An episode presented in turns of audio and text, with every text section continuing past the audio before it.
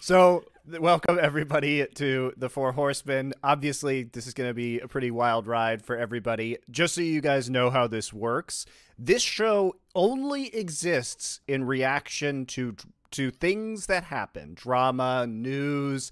Uh, that happens in the esports industry. Not always going to be about League of Legends, although League of Legends does provide many of these things over time and did provide the fodder for this first episode, obviously. Now, what happens is we do a summoning on Twitter. So you guys have to give us the retweets in order for the show to start. The show won't start until we hit a retweet target and the summoning is complete. If we don't hit that target, it clearly wasn't important enough and we don't do a show. So uh, we don't know how often this show is going to happen. We don't know what days it's going to happen. We don't know what time it's going to happen. But here we are. You can follow this channel. It will be here on Insight and Esports. And finally, Thorin, Richard, and I have gotten together to do something. And I think that uh, we will offer some very unique opinions on region locking today, probably ones that you will not expect. Um, I think all of us come into this with extensive experience in region locking from things like StarCraft, Overwatch League, other entities that have existed with region locking and without region locking in the past. Everyone's and, fucking region locked at the moment in Counter Strike because of the well, fucking of pandemic. So. I mean, everybody is region locking is just necessary now in every esport yeah. because of the pandemic, which is interesting in and of itself. Joining That's us, Boris, rich, John- Boris Johnson just you told know. me I'm fucking region locked until June. so, it's kind of rich, isn't it? All those Americans, all those Americans didn't want anyone coming last year. Now they're all fucking begging for us. What is this? Just make your mind up, for fuck's sake. And yes, when we uh, when we when this goes onto YouTube, it will be on the Insight on Esports YouTube. I will make a separate Spotify account and podcast account. You can follow us on Twitter for that. Joining us today is our fourth horseman. So how this works is that every time we have a show, we will get a guest horseman. Today it's Danan, who is the general manager of the Golden Guardians. And why we're doing this is because we like to have expert perspectives and because Danan has been a part of these conversations, obviously, is uh, a, one of the GMs of an LCS team, and we'll bring that perspective and kind of where he thinks the other teams are landing on this, and we can have a more uh, diverse discussion here, as it were, depending on everyone's opinions. And I actually don't know Richard and Thorin's opinions on this, so this is going to be very interesting for all of us, I'm sure. So welcome, Danan. Was it implied that Danan might also be here because he's going to like argue in favor of some of the current things? Was that even an implication? Did he try and set the table based on what you thought people thought? He didn't. He didn't really ask. Honestly, you guys oh, are going to be enough. surprised probably when you start hearing my perspective because okay. I'm probably yeah, in a completely different area. Just wondered. Yeah. Right. And obviously, the other thing that happened here is why this show got started on this particular topic. Is Richard messaged us last week? He's like, "Hey, do you think this region locking conversation is uh, is it good for a four horseman show?" I'm like, "I don't know, man. We've had this conversation a million times before. It just seems like a different iteration of it." And then what happens is the owners started saying things on Reddit and Twitter, yeah. and it got real stupid real fast. And then we knew. What happened is the Kanye West of esports, Reggie, tweeted out, broke the motherfucking Matrix again, didn't he? And now we all have to talk about what he's talking about. He's just Kanye, apparently. So oh, there we go. That's this week. It was so dumb that it actually necessitated this show so that we could. Because the problem, guys, is that the reason why this show exists is to have a more in depth conversation, an intelligent yes. conversation on these topics. So when things start to get stupid, the four horsemen must come and set things right, is how it's going to go. So here's how I'd describe Monte when Reggie does a tweet on industry stuff. It's like that moment when you're in a nightclub, right, and you you, you, you know you've had a few drinks, things are going awesome, you've you got a good vibe, the music, and then you know when they just shut the music off because it's time to close the club down, they pull those lights up, and it doesn't matter how drunk you are, you instantly feel like stone sober, like holy fuck, what am I doing with my life? You have like a moment of clarity. That's what I get when Reggie tweets because when he tweets, I sometimes go. It's almost like you don't have to tweet every thought you have, and then I go, "Whoa, fucking hell!" And then I go, then I go back into my, you know, I go back into my own reality and just keep going on. anyway, he, he, almost makes me see myself from the outside, but not quite.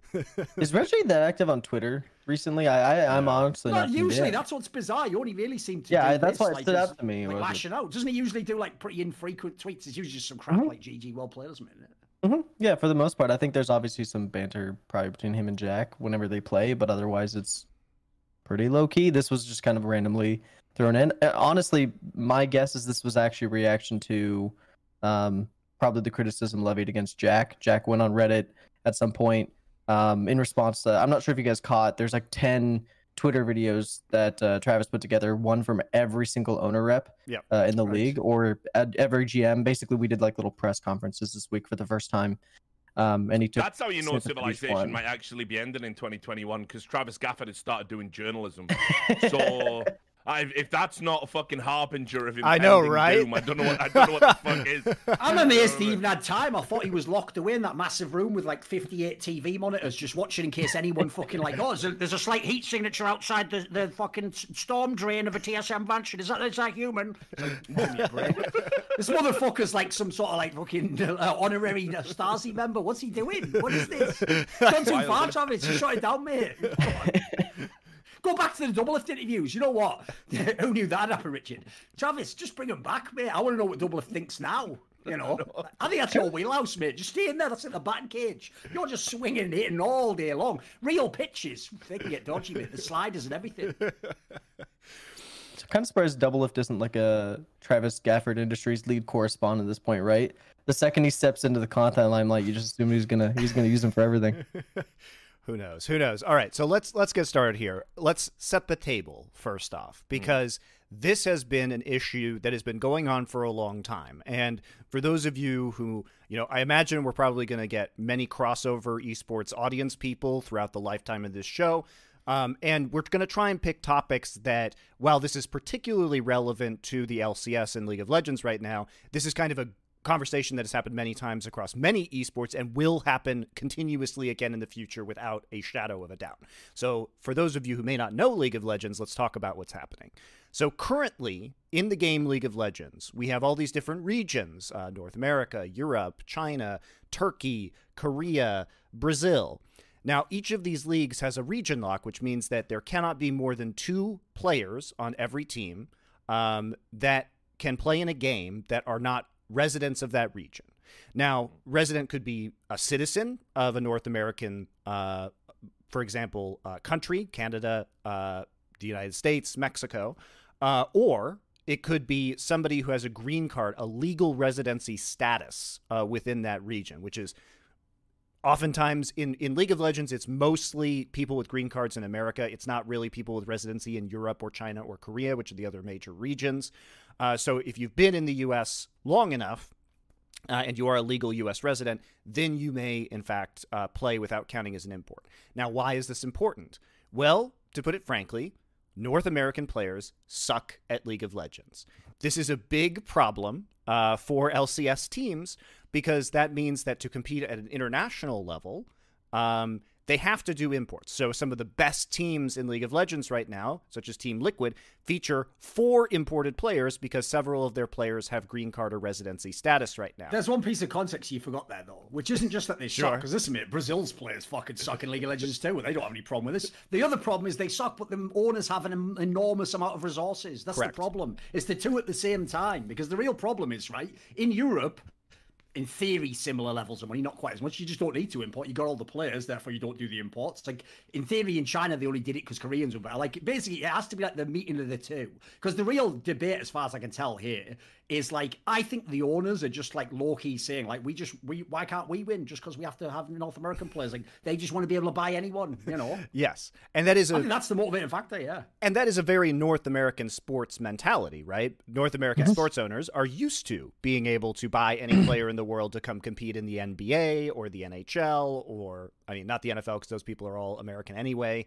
Um, but these are baseball, these kind of sports, um, you know, and for me, it's also interesting because recently the LCS is allowed to treat uh, players from Australia and New Zealand as non-import players, as resident players, even though uh, they don't have that residency. So actually, the pool of players has opened up even further uh, for LCS players, which I agreed with at the time. But there's a lot of fundamental issues here. So Thorin, why don't you kick off the conversation about region as the historian, region locking in esports and the effects that it's had not only on League but on other games as well. Sure. I mean, at some point, because I'm assuming we're also going to, you know, draw more general co- concepts about Sure. like economies and the way the world works. One thing, actually, at some point, I hope we bring up is that people might think there's no sports precedent here, because as you said, Monte, like in American sports, typically you can just buy whoever you want, and then in the other, it's the similar scenarios in like League of Legends. Is in a lot of scenarios, why would you why would you need to import people? There's already going to be people in your country, but people might not know. Actually, f- European soccer, football, was actually a sport that heavily used import rules. Like famously, the one of the leagues I remember, I'm sure Richard could talk to it, was La Liga, the the Spanish league. You could only have a, a couple of players who were foreign players. So, for example, when legendary players like um, fucking Maradona and stuff and players that were around, like you had basically like two of these players as far as I know, and it would be quite similar to like how they do it in LCS now. Like you obviously go for your star positions there. You don't just take you know some like left back defender who's just okay and have him be the import. You have it be the striker or something. So it's not like it's a topic that is only unique to esports, but obviously esports is the area where to tie back into what I was saying there, Monte, contextually, the reason I think it exists in esports. Let's be real. I'll just cut through all the bullshit. It's when a North American can't win at the game, but he has all the money to buy someone who can win at the game. That's when the problems always arise. Because you know what? No one really was crying actually, Monte, for WCS Europe. Like, oh, these Koreans are killing. It's like, you know what? That's some pretty good fucking players in Europe. North American WCS would have been wiped out. So if people don't know, when Blizzard, who were basically the first game dev to actually like overall implement like the tournament circuit, they were actually similar time with WCS as with um, LCS in terms of like when they did the region version, but they had like a season two version in 2012 as well. Essentially, when they did this tournament, they were the first ones to make it where similar to what Monte says, you had to have like actual residency status to play in WCS North America. So famously, for example, like Jaedong and Polt, I think it was, were able to play the North American one because they had like green cards from EG and whoever else. Yep. I, mean, I can't actually remember who Polt was playing for at the time. And then, so basically, it immediately limited the number of Koreans who could play because in that game, it was actually the opposite in that one. That was actually to keep people out of the region, just Koreans, because the fear was Koreans were just far and away the best in StarCraft. So if you don't keep them out, there will just only be Koreans in the tournament, which isn't necessarily totally implausible. Because if people don't know, the year before they did the region locking, they had the Blizzard BlizzCon World Finals. There were 16 players. And one player was not Korean. It was my mate Naniwa, and he just went out immediately in the first round because he had to play the, the best Korean. So like, I like I get that. Basically, this is one of the topics that I'm sure I'll keep open ended here for this discussion. In my opinion, the discussion goes like this: a general principle of like where should you be allowed to work? Should we like limit these things? Like specific to League of Legends, like NA, what's their situation? But then also like the broader topic of, in my opinion, you've got to also have like where do you come down on this like philosophically? It can't just be like, oh, I don't like TSM, therefore they shouldn't be a lot more play. No, like the, the logic has to like apply to all three, in my opinion. So th- there's a lot of areas we can go with this. In Right, opinion. and like it that's- StarCraft's the big one, basically. And it has to be noted too, because we're dealing with people here in this conversation who have been a part of many esports for you know one to two decades. This region locking is an aberration in esports. Okay, it is a recent thing compared to the history of esports, and most esports do not engage in region locking. So, from my perspective, it's weird to even have region locking in the first place. And I imagine it's the same with you, right, Richard?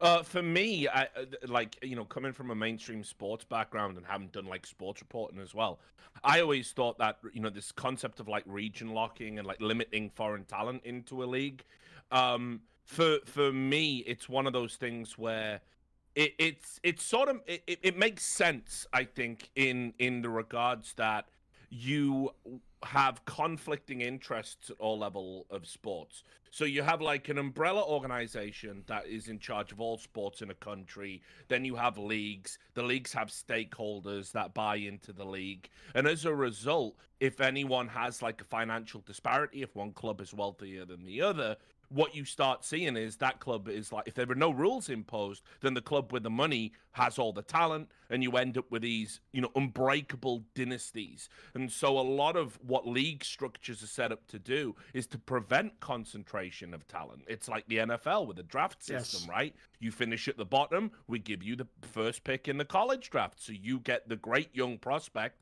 And at the absolute worst case scenario, you either get a player that you can build around or you get somebody that when you eventually trade him off, you know, it's going to give you some salary options for your, uh, you know, wage cap and stuff like that. So, I mean, for me, when I came into esports, I was like, I suppose uh, we don't have to, we can break from tradition and we don't have to do what mainstream sports does. But the problem you start seeing is the exact same problem that happens in all sports. And it's not just an American problem, although I will add American arrogance combined with American money creates its own set of headaches in every fucking sport since time immemorial, right? You know, there's no getting away. I mean, as a European, you just have to fucking roll your eyes. But um, but the the reality is, I think um, Um, you know, it's actually I I like the idea of limiting talent. I don't like region locking in tournaments. I think tournaments become special when people all travel from all over the world, and you'll see Americans play against Koreans, playing against Chinese, playing against Europeans. Fantastic. Love all of that. But when it comes to what we're going to talk about and segue into a little bit, uh, which is limiting talent and limiting imports, um, I think that has become an absolute necessity to prevent the Habs running away uh, from the have-nots. So it's been it's been an eye opener for me. It's like what Blizzard did in WCS was an unmitigated disaster uh, in terms of cordoning off all the talent. There was many people who told them that this wasn't going to fix the fundamental problems that you had and that they were staring into the abyss in, in StarCraft 2 over. Even if it would have, they did it too late anyway because it's Activision Blizzard. Um, they never do anything in a timely fashion. But but I but I think basically what you end up with is a snowball effect. If you cordon off a region and they don't compete against the regions that are the best, they fall further and further behind because those regions already have the best to practice against, and you create this disparity, and then that creates the need to import talent, which then has an impacting effect if you don't develop talent in your region. So you have to be very careful about how you implement these things, and of course, no one's careful about anything in esports because it's run by morons. That's true. And Danan, I think it's really interesting to have you on this show because your organization, Golden Guardians, was very successful last year at developing talent uh, within the yep. LCS. And you were in an unfortunate financial situation where you had to sell most of those players uh, because of the pandemic and the way that it affected your parent organization. But you're also coming from uh, the traditional sports background because Golden Guardians is, in fact, owned by the NBA team, the Golden State Warriors. So I'm yep. sure that um, now NBA is a very interesting system because it's kind of halfway between the NFL, where there's a salary cap, and Major League Baseball, which is just totally spend as much money as you like, right? And get you can be a super team. NBA has a mm-hmm. luxury tax where you can exceed the cap, but it's m- much more expensive. So teams are I would say discouraged from doing that most of the time. So from from your end, where are you standing on like region locking because you've actually been successful in ways many teams have not, which has been developing North American players. Yeah, I mean, I think what's been interesting about uh, Golden Guardians, at least for for our problem solving, was trying to recognize how to uh, kind of play within the restrictions that we have. I think one of the issues, and it's something I want to talk about when we get a chance here, um, is what we've done grandfathering imports the way we did. Um, I'm not fundamentally against or for um, restri- uh, the restrictions uh, either way. I actually think it's a bigger question of like, what's the principal idea of how you want to grow the league? What are you trying to do? Um, obviously, that includes the owners and the league. Everyone has to be on the same page for that, and clearly, right now, they're not. Um, but for me specifically, I've been kind of challenged when I'm building rosters uh, to work within the awkward restriction that there's like some players that are exceptions, some that aren't.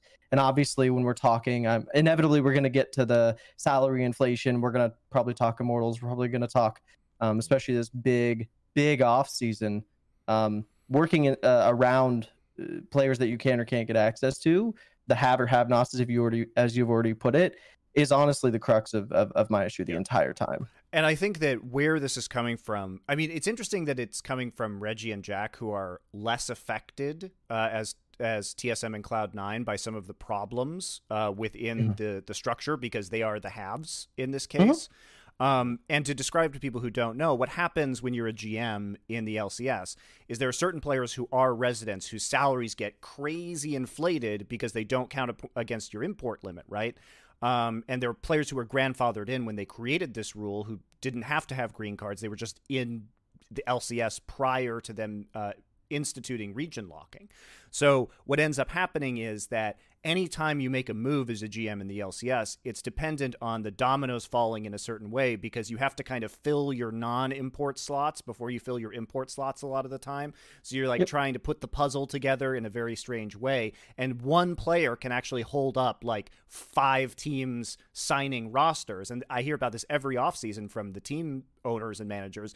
Oh, this person needs to sign to a team before six other deals can happen right? Which is mm-hmm. normal mm-hmm. in sports, but the bottleneck is really severe in League of Legends right now for that reason. Yep, I mean last offseason everyone was holding their breath for Bjergsen, obviously who's the most famous resident import we have.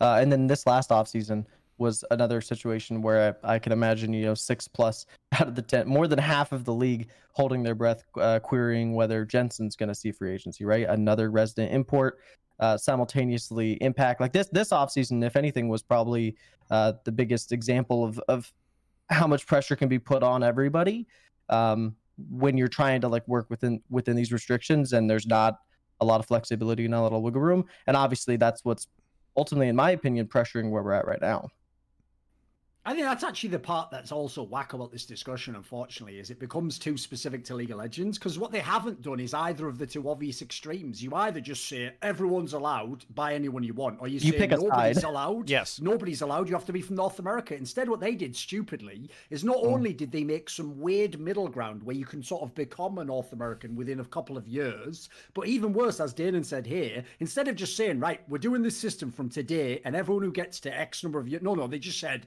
and from today when we started, we're just gonna let a bunch of you skip the queue. Bjergsen, you're in already, mate. You're you're already a North American now. Like after, I think he played something ridiculous, like a year or two less than I think like Huni before he got his status. Because remember, yeah. Huni only arrived in like season six to North America, wasn't it? He was, only came recently. So as a result, you've got this bizarre scenario, which is never talked about, by the way, which is everyone at the moment talks like this. Oh, but if you let everyone recruit everyone, they'll just recruit five Koreans. There'll be no North Americans, and then they go, or you'd have to make it just North Americans. What we don't talk about is we're not just increasing the value of the North Americans. We're making this bizarre fucked up like subclass of North Americans who are mm-hmm. actually just like Europeans, Koreans, and Chinese people who don't play in their region. Who, if they stay long enough, even though their actual level of play will almost certainly degrade over time because no one has like a 20 year career, they will actually get more valuable as their skill degrades. And in fact, that's the maddest part. I'm not even arguing should Golden Glue be allowed to play. I'm arguing should Phoenix be allowed to play instead of Golden Glue because he played three years long. Like that's where the whole thing to me gets lost completely in like this, you know, the like specifics.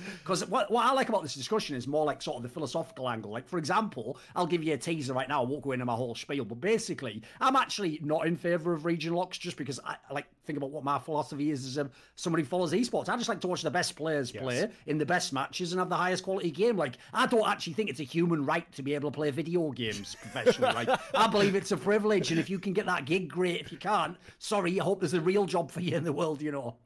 Mm-hmm. Well, I think it's it's a, I'll, I'll, I'll jump on that perspective and say Let's do it. it is funny to be critical of the idea and say like you know the region I don't know is going to lose its identity or something.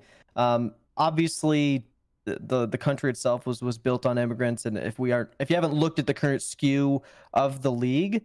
Uh, at this point, I'm pretty sure Americans and Canadians are the minority, and that's ig- ignoring the concept of when you yes. say North America, you're supposed to include Mexico, but like we've wrapped them out due to LLA and like our region setup. Sure um, it, it's it's definitely weird. Obviously, with uh, with Australia joining as well as the rest of the oceanic region, like that's obviously further complicated it.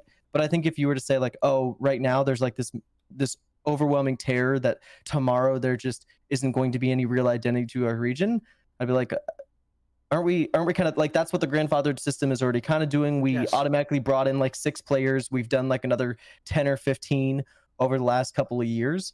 Um, we never just ultimately picked a side. We never said, okay, this yes. is how we're this is how we're restricting. This is going to happen. We kept trying to find this like happy middle ground, which which is fair, right? They're trying to appeal to all the parties, but uh, as you can tell, unfortunately, it just it hasn't worked. Like I don't think anyone is like super thrilled with the current system, um, fans included. I think obviously they're going to argue the other direction, but when you see how they respond to the results, they clearly disagree. Yeah, and I think what's what's being lost here too in this discussion is the first thing that comes comes to mind is that when we talk about region locking, it's not that it would only be LCS that would be unlocked, right? That would be unfair yeah. to all of the other regions. So really the conversation is not about should LCS have no region restrictions. Riot would never make that decision just for LCS. it would be should all regions be unlocked because that's the only way. the joke way. is TSM, because obviously they don't think these things through, inadvertently in asking for regions to be unlocked will probably mean a Chinese billionaire buys like the Yeah. best Korean team and then just wins world. So and, and, and, that, and, that- and that's where I was going to jump in because w- this is when you really start to identify the fundamental problem specific to this League of Legends thing. Not many other team owners uh, are, are, are as stupid as, as as Reginald has been, and Jack to a lesser degree.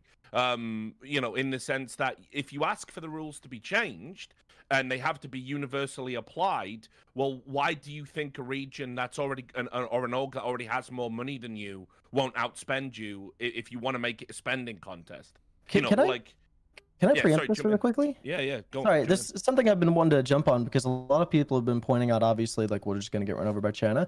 I'm curious, do you guys think, honestly, that we would just see the best talent go to China? Which I, that's been my long term concern. I'm concerned about the idea that LPL becomes the NFL, MLB equivalent for League of Legends, and that's where all the top, even staff, myself, have to go um, when we start looking at like how do you elevate the game. Um, but I'm curious, are are you, are you guys under the impression that they wouldn't simply go to what could be the most valuable market, which a lot of people argue is obviously North America? That's where the resources are. They're the more, I guess, the more valuable eyeballs. Uh, couldn't they just buy TSM? why why would they why would they import those players to uh to China when they could just purchase TSM uh, and bring those players here? Yeah, I, mean, for me, yeah, uh, like my, my, my thoughts on that are just this: that when you create, so let's say we do get this and we get this insane spend off between North America and China. That's essentially what it would come down to. Those are the markets. It's not that South Korea aren't in the equation. It's just not how they. there are some Korean teams like T1 is owned things. by Comcast, so True, like yeah. you know, Okay. I think there would be some teams T1 might like get in the mix. T1, There's a Gen G. he's really trying to lean on their Yeah. Western presence, yeah, for sure. yeah. But but but in general, uh, like once once you start pitching, you know, pitting, um, you know, the, the the kind of Chinese spend, the two maybe Korean orgs that would get involved in the North American spend, what it starts coming down to is the players going out and getting those big fat contracts. And generally, I think there's a lot of players in League of Legends, especially, like if your choice is go to North America and maybe have um, you know a significant amount of cultural upheaval or get yourself some you know let's say you're already a chinese player and it's just go to the chinese billionaire super club and you know make your money there. I mean that's a no-brainer right? And then there's a lot of people as well you know if, if you're already an english speaker and you've already got a big like following yeah maybe you are better off in north america. I think there's a lot of asian players for which that's few and far between.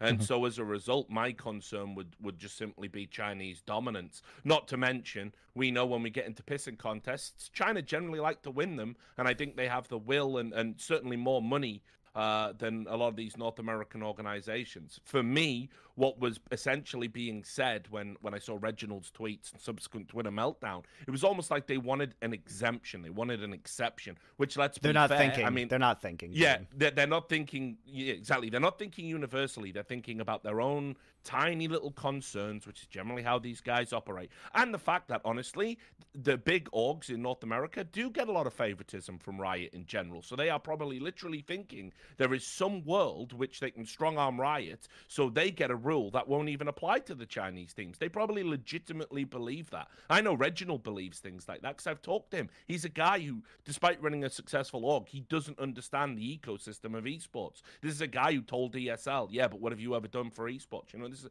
this guy just doesn't see big pictures at all. Like no matter how much you point at them and go, "Hey, Reggie, look at that big picture over there," he doesn't get it. So I I I, I think if you bring in a rule where, hey, no, go fucking import crazy, spend as much money as you want. China absolutely wrecks everyone. Yeah. It's sure. also true because the Chinese teams are owned by many of them are owned by billionaires, the the richest people in China, and these are toys for these people in the same way that sports franchises are toys for billionaires in America. So, uh, you know, outspending them on a vanity project is going to be very difficult. And I do think that there would be certain exceptions to what would happen, but there isn't a world. And you know what really pisses me off about this is that the greed of these North American owners, because you guys just got Australia for free. And guess Mm-hmm. what? That's been a huge boon to the league to not have. And I I was in favor of that because the alternative was that these oceanic players just get trapped in OPL forever, never get a shot on the big stage, even if their skill is is good enough for it because they they're competing with imports from Europe and China and Korea. And that's not reasonable because they don't have the chance to foster their talent by sitting in Australia on a zillion ping to any good server. So I was in favor of that, like rescuing these players from this region. And indeed, we've had FBI is an outstanding example of a player who is a top tier player in his role in LCS and deserved that opportunity, right? Mm-hmm. Fudge, jury's still out on that, but we also see players like Destiny coming over. So there's there's many of these there's many of these players that I think are are making a big difference and I think this is a good thing overall for the LCS. But don't don't get a free region and then come back to the table like a pig at the trough and start trying to get everything else on top of that. Can't you guys just like let this one roll for a little bit? You already got a win here, right? This was a this was another misstep in my opinion though because while i'm obviously happy to be able to adopt all these players in um, I, I feel like again we we didn't pick a side uh, ultimately we just like tried to do this weird like how do we do this without like actually full consideration for the big picture I, I don't know why this wasn't the moment if we're gonna like try to make incremental growth instead like obviously i I- i'm of the opinion i'll give you my hot take and a bit of what like i think a, the best solution we could probably come up with would be right now but why, why didn't we just hit all minor regions with this right now and say Yes. no minor region player is an import Yeah. anywhere I, I don't know why this is like an the NA imports. I conversation agree. I- Everyone I- I except get the the four major regions logically should have been counted in. Like, why should a player from Turkey not be counted in this? Yeah, Or Brazil? clo- like yeah. And in Why- fact, like, what what's just magical about being from Australia? you Yeah, know? and just have those players declare which major region they're eligible for. It, You, as a Brazilian player, you got one shot. You pick North America, you pick Europe. You know, probably not going to pick China or Korea, but you know, maybe if you're ethnically from those backgrounds and, and living and speak the language and live in Brazil, maybe you would pick those those regions. But at least give them a shot because uh, now. To be fair, CB LOL in Brazil is doing extremely well in terms of viewership, but I would imagine most of those players have higher ambitions than playing in CB LOL for their entire career. oh yeah Um, the second they hear the average salary in NA they're like hmm all right Yeah, I think I think those players should be unlocked to get into the big regions. And I I mean a lot of this conversation is going to be about has Riot done a very good job of organizing regional scenes and getting grassroots commitment? Yes, they have, like objectively. And if you even recently look at how LFL is doing in France, I can't believe those numbers that they're getting for the French league. That's actually DRL insane to me.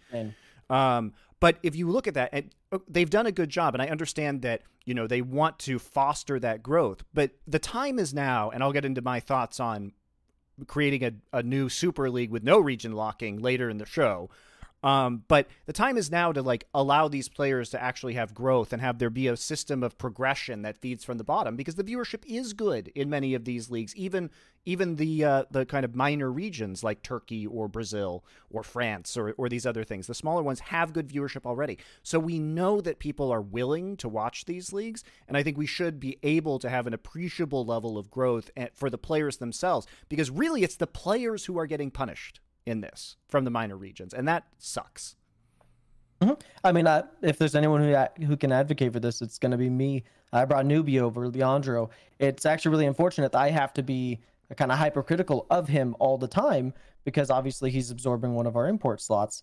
Uh, and with how we're structured and where he's coming from, that doesn't really line up. And and if I'm being honest, this was us even last year advocating saying we're bringing closer and FBI from minor regions, and everybody unanimously was saying obviously we're going to be 10th place. Waste of an import These players slot, are not. It's a waste of an import slot. These guys are not going to stack up. Yes. Uh, and I think the the the pressure they were under was was unfair. They should have had an opportunity to come over here, transition appropriately, and be here uh, as residents. Say they select North America because North America because they hadn't played L- LEC, LCK, or LPL.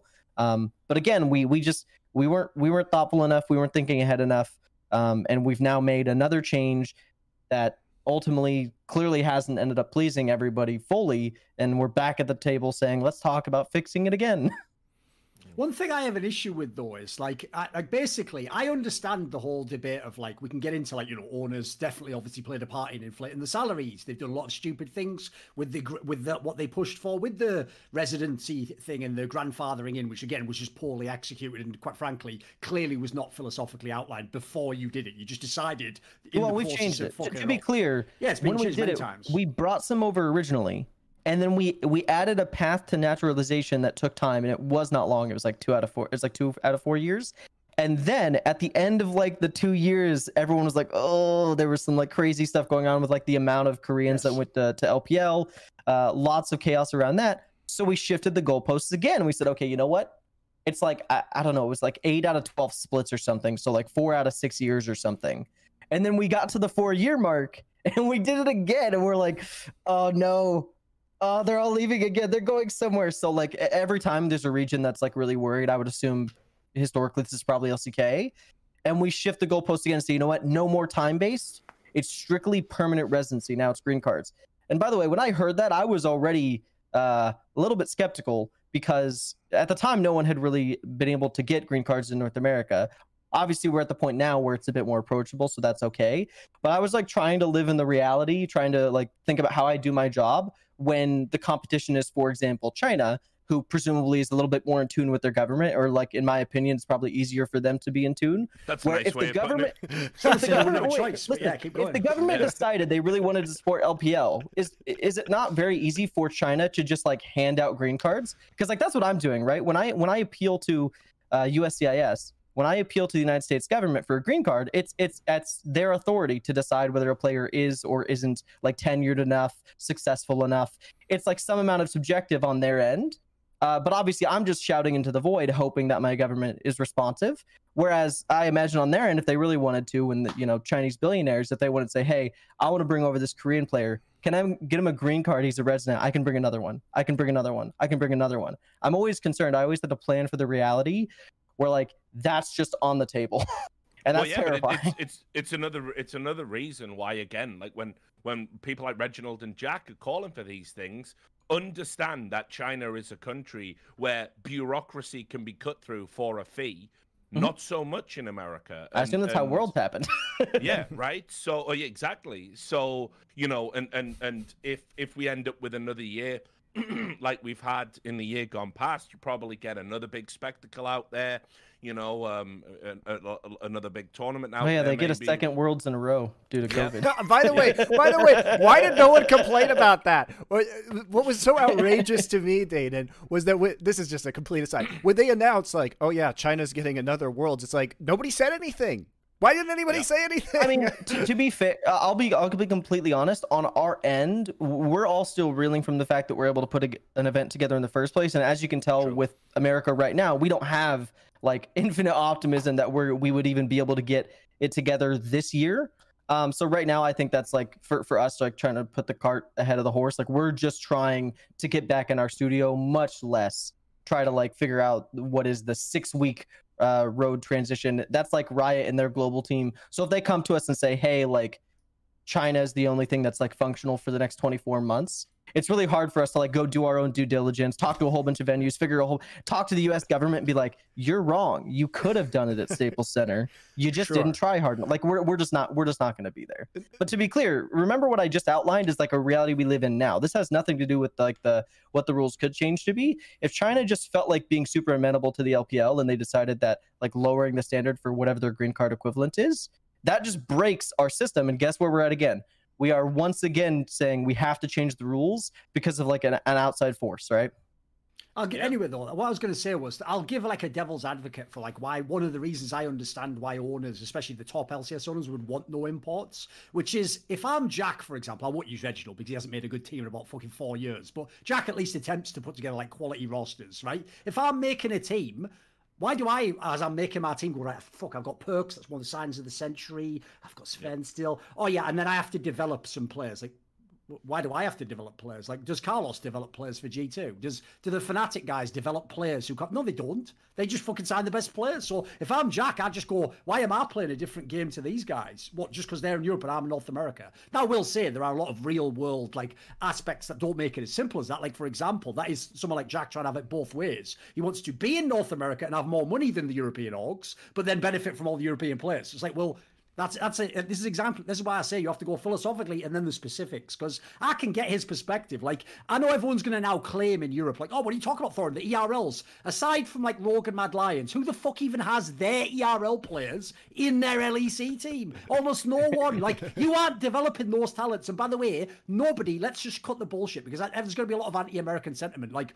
unfairly though. Here's one thing I don't want to hear anyone say. Like, but Europe, we have collectively developed. We didn't do any of that. You did that because in isolation it made sense for that ERL team to run. It made sense for people to demand you had an No one did that out of their kindness of their hearts. The guys who run the top LFL team didn't go, we're basically just doing it so that G2 can have a really good team one day. No, nobody did that. Like, that is a fiction. And I do not personally believe, by the way, it is the job of Jack, let's say the GM of the top team in NA, to develop a North American player. Like, nobody's doing that. Nobody's doing it in Korea and China either. Maybe in China, actually, they might be the one place with all the sort of sub teams that they all secretly fucking own. They might be the only only people who actually develop talent. Well, so even though I agree, listen, it's just the way it is with the North American region. You did choose a North American org. I sort of can see their perspective on that, even though I don't necessarily agree.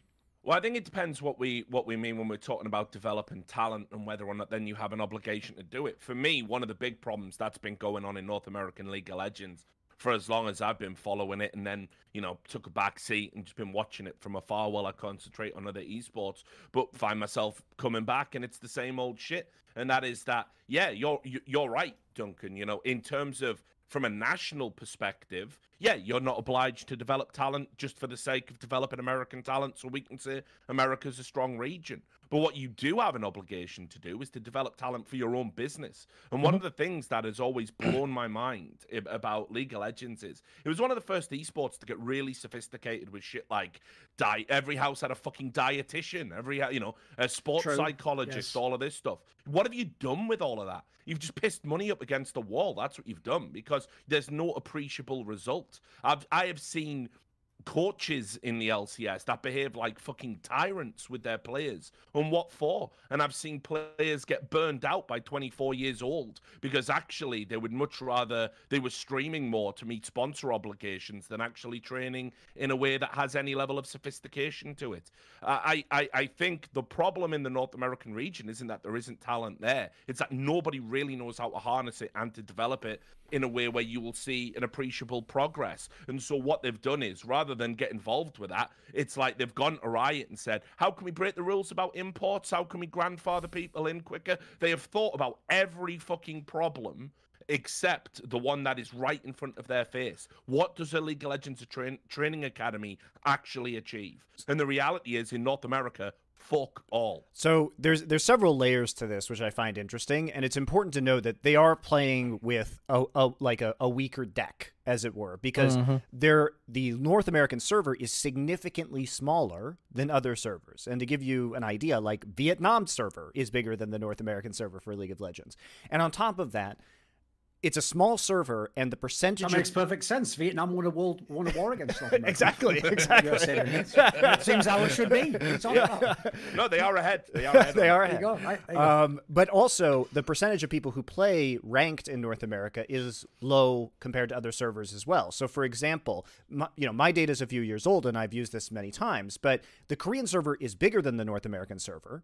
40% of Korean players play ranked. It's 20% of North American players. So you're dealing with a server that is much larger, where also a much bigger percentage of people are competitive on the ladder. And what that means is that the pool mm-hmm. of competitive players in America is actually tiny compared to other regions. So the level of competition is very difficult to get high enough. Now, that doesn't excuse things because I brought this up before too. If you want to run an academy system with your players, almost no teams send them to Korea or China to train in that solo queue environment, right?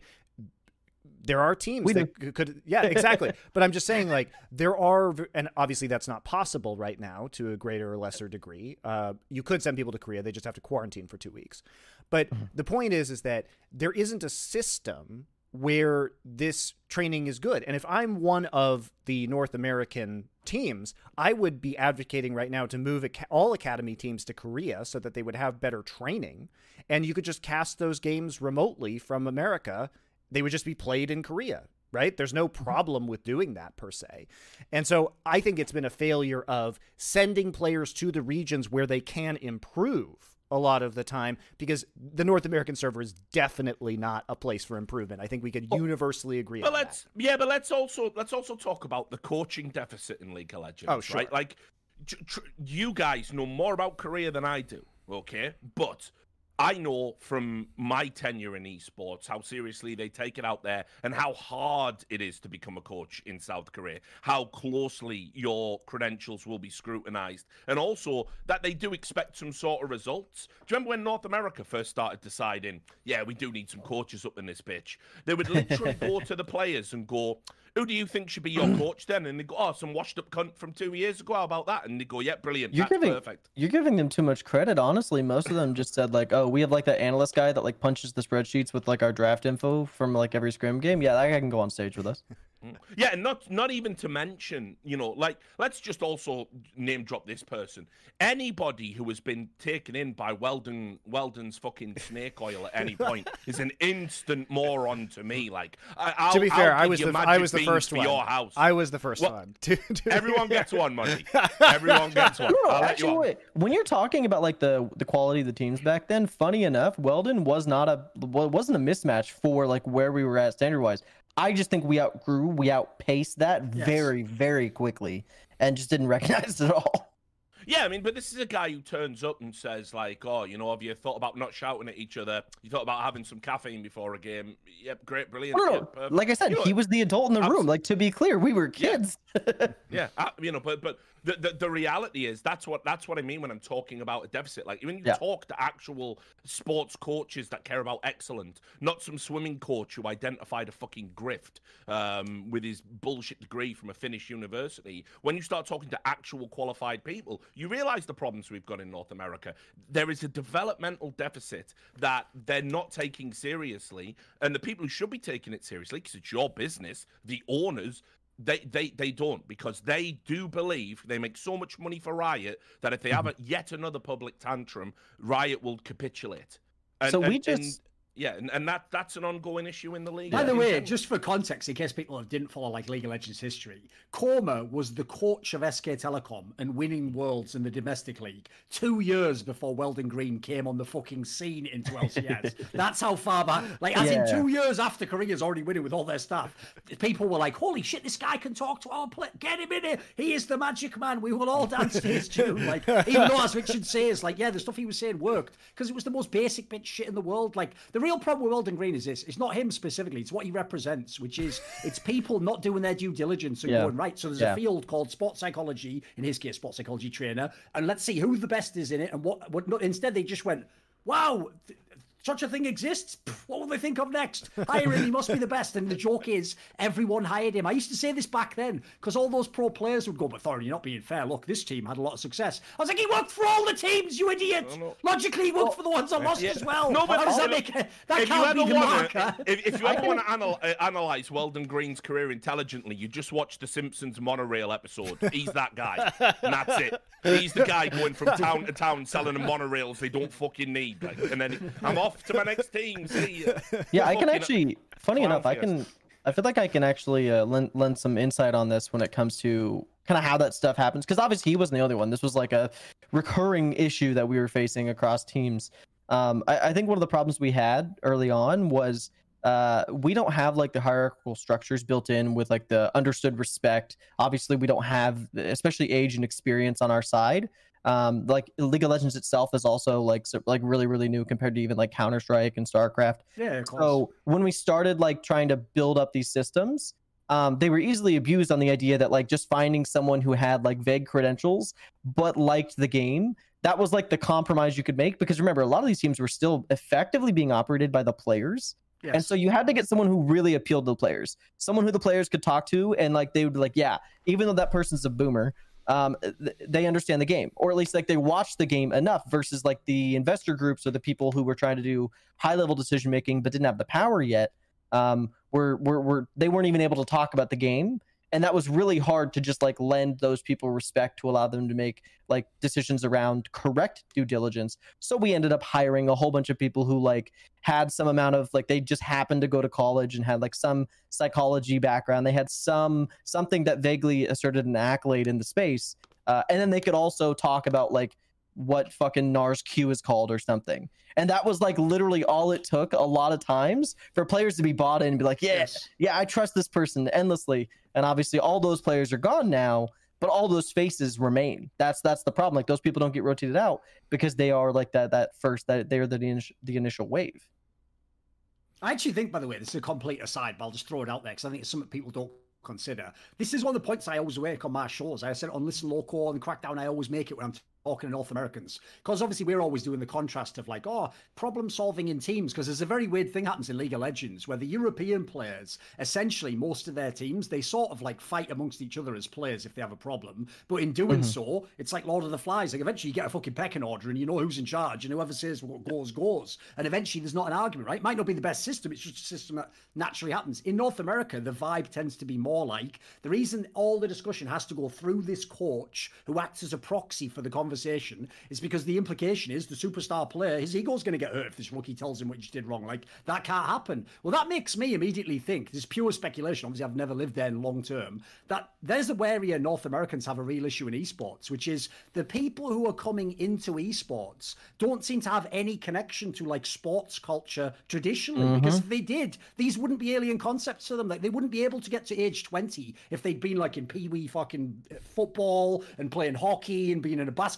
team in high school. You couldn't get to age 20 and go, who the fuck's this guy? Is he better than me at the game? He can't tell me. Like, that's some mad take. Like, that's the take of the guy who he, he saw high school out of a fucking vent of a locker. Like, that ain't a guy who's a fucking sportsman, mate. So, as a result, I think that's a real cultural issue you have. Because, as you say, Danan, like, the real hack is this Koreans aren't genetically better at video games. They just have it just so happens they sort of backdoor into a sweet spot in culture where they've retained enough of the sort of conservative values that make people have to do certain things that like essentially they just have like an old school connection to their heritage that just doesn't exist in the modern day Yep. Well, and I'm kind of curious, like pivoting the conversation a little bit towards what we're doing now. If you guys haven't been tuned in super closely, um, I think every single LCS team, all 10, changed their coach, their head coach in the last two years. Like all 10. Do you feel like what we're seeing this year, or even last year a little bit, um, is like that much progress overall? Like, are we are we closing the gap? Do you feel? not really it's not the same like like eh, look at it this way for example Bjergsen retires obviously from from TSM um, after winning a championship and ultimately the solution ends up being like I guess he's just going to be the head coach of TSM now right is that like I don't know like I follow traditional sports. That's not like historically that, how that things work. yeah, that like situation. LeBron just retires tomorrow and he's now coaching the Lakers. Listen Yeah, i'll give an reggie credit if anyone was ever going to be the fucking Jerry Jones of the LCS, it would obviously be Reginald. So I'll give him credit on that one. There's other indie boomers out there making some mad moves as well that don't make sense. You know, No, that's basically Bjergsen's is Jason Garrett. So we'll see how this plays out for I mean, you get into a ridiculous situation though as well. I mean, that's like a, probably a topic that'll come up at another time. But I mean, imagine imagine a coach coming in working with players. First of all, you've already got this legendary tenure within the organization. Second of all, you're already a, a co-owner of the Yeah, organization. exactly. You know, like, owner, yeah. yeah. So it's like, uh, you know, there has to be in all great sports setups. It can't just be the coach's idea that comes down and you follow it blindingly. You know, uh, allegiance because this person wields a title. Equally, a coach has to have some authority, or players will run amok and they will. You know, it's a balancing act. You look there, that's completely out of whack. Who's going to pipe up and say, actually, I don't think this is a good idea, or or maybe push back a little bit in a training session and say, when, well, when we did this, it worked. Who's going to say that to Bjergsen? He's a co-owner. He just says, right, okay, duly noted. Next time he's having cocktails with Reggie in the hot tub, he fucking tells him, like, yeah, fire that gun. See ya. Of course. No, no, I'm I'm fucking Bjergsen. No one fucking undermines me. So that's a nightmare situation from the get go. And also, I've heard when Bjergsen held his first like little team meeting, like the, the nightmare was it took 45 minutes till the applause could stop Richard because no one wanted to be the first one to stop yeah, yeah, no, exactly, exactly. So uh, that, that that that's a situation. I mean, for me though, if Americans wanted to pay attention to like you know, kind of uh, uh, uh, someone who was developed into a coach that that from being a player and not particularly amazing player and has gone on to achieve excellent in, in coaching. You look at your uh, Yamato Cannon, you know, he's a guy that like you look at his career path trajectory and the fact that he's gone as a Western coach to a Korean organization. These things can be achieved. As I said, I think I think the deficit in North America it's not so much about players as it is about coaches and trainers, and it's good they're trying to identify that and and, and, and the moving pieces around. But if you're still locked in this idea where someone like Bjergsen could just walk into coaching one of the top teams in the region, you haven't really thought about the problem intelligently. I've got. A, it's going to oh, persist. Oh, sorry. Well, I've and, got a question mind, actually. Also, yeah, well, on, like quadrupling their investment. Like, d- d- let's not forget that this wasn't just like they gave Bjergsen what they'd been doing. They like gave Bjergsen their their league divi- division effectively, and then also that I'm aware of, or at least my expectation, assuming we get to find out someday, is that they're probably spending like four or five times more than they've ever spent before, which seems like a weird weird angle on it. It's like your it's your first year. Let's go spend all of it. What I want to ask was this, right? Obviously, another way that you can approach these things is you can also do it financially, not just like arbitrary rules. So, what I want to know is this what about if we went the other way and it was like you're allowed imports or more imports? Maybe it's not, maybe you don't just make it like all imports, maybe you have three imports now, or whatever. But instead, mm-hmm. you make some sort of a factor, like a business related factor, where it's like if you are a North American org, for example, who runs an all five NAO player lineup, or you have less imports, maybe you get like a could be the equivalent of like a fucking franchise fee credit where you don't pay as much or you pay slower or you actually maybe even get extra percentage of the earnings or something. What would you think of something like that? I'm asking from like the org side. Would, would that even be something people would be open to? I'm trying to make it like a compromise where it's like yeah, you, are like incentivized not to. But so basically, something. yeah, the idea for me would be if you're a small org, maybe that's how you just make money. Like you, you don't have to spend as much and you get a little kickback for not going all Korean or whatever. Well, let me let me stress one thing really quickly. Um, I don't think there are smaller big orgs in the league right now. I think on True. the outside it looks like that based on the yes. decisions some people make, but functionally, I would feel I, I, feel genuinely like the skew is pretty even across the board. Um, so most people like the decisions that everyone made, like Liquid made. Effectively, every team could be making those decisions if they wanted to. A lot of them, I would say, are just like electing not to. Um, but specifically around trying to build systems trying to like do some fancy architecture in the rules um, to, to make this feel a little bit better. Uh, it's theoretically plausible. Um, I'm sure there's some of this stuff on the table at the owners' meetings, but uh, I will say one of the challenges there, of course, is that there are uh, legal ramifications for the decisions you make around this kind of stuff. True. There are just some structures that are just blocked away, like you can't do uh, without a CBA, without a collective bargaining agreement, and obviously you can't do that without a without an actual proper players union. Um, and in my opinion, we're still like a, a, far cry away from that being the reality. So anything that we do probably isn't going to be enough because of how uh, how tight our hands are on a lot of this stuff. So this is where again I feel really bad in that we're trying to. Why are we trying to find a middle ground? Why are we not picking a side? I'll give you my hot take now. Um, if it, it and this just if we're not going to open up importing, um, if we're if we look at it and say like you know the other regions aren't on board um, or like we can't get the exception for for NA if that's a thing that's being asked for or something if we can't do that I honestly think uh, we should go the other direction. We're never going to but it'd be fantastic if we just unrolled it and said look we really care about our identity. It's really important. We're going to be super protective of it. We're going to go back and say it's two imports. That's what you get. And we're going to take away the grandfather. We're going to kill that. Yes. We're going to go back and take away yes. the status. We screwed up. We shouldn't have been moving the goalposts. We shouldn't have allowed it in the first place. This like path, path to naturalization was already like a challenge for us to, to maintain and manage. And at this point, it's already kind of broken the system. Um, I think the struggle is that's not it's going the to happen. approach, right? Yeah, well, like, especially because you're you, dealing you with do that over time, amortize it over time, and say like you know, in three years, Santorin's no longer a resident, right? In three years, Bjergsen's no longer a resident, and maybe that gets us to where we think we should have been, right? Where we're like, we're trying to be like super pure on understanding what we're trying to do as a league. But right now, we're just not on the same page. And that's a huge struggle for us. It's like we have to decide. But, but I have a caveat for this. If we do this, we have to set our expectations differently. We can't sit here and say that we need to be winning worlds consistently. Like, yeah, maybe we can hit a home run in like the next five years. Maybe one team will make a C9 esque run like what our la- our C9 looked like last spring. But I don't think we're gonna hit like LPL or LCK level of, of presence. We're not gonna have two teams in finals. We're maybe not even gonna get two teams out of groups, but maybe one team wins worlds. And if that's okay, if that's the expectation we set, then we should do that. But if we're gonna sit here and like constantly be like, the only thing that matters is NA has to win, and like, do you think they're gonna be happy with one? No. Like, we're gonna definitely say we're like an, ins- an insanely valuable region.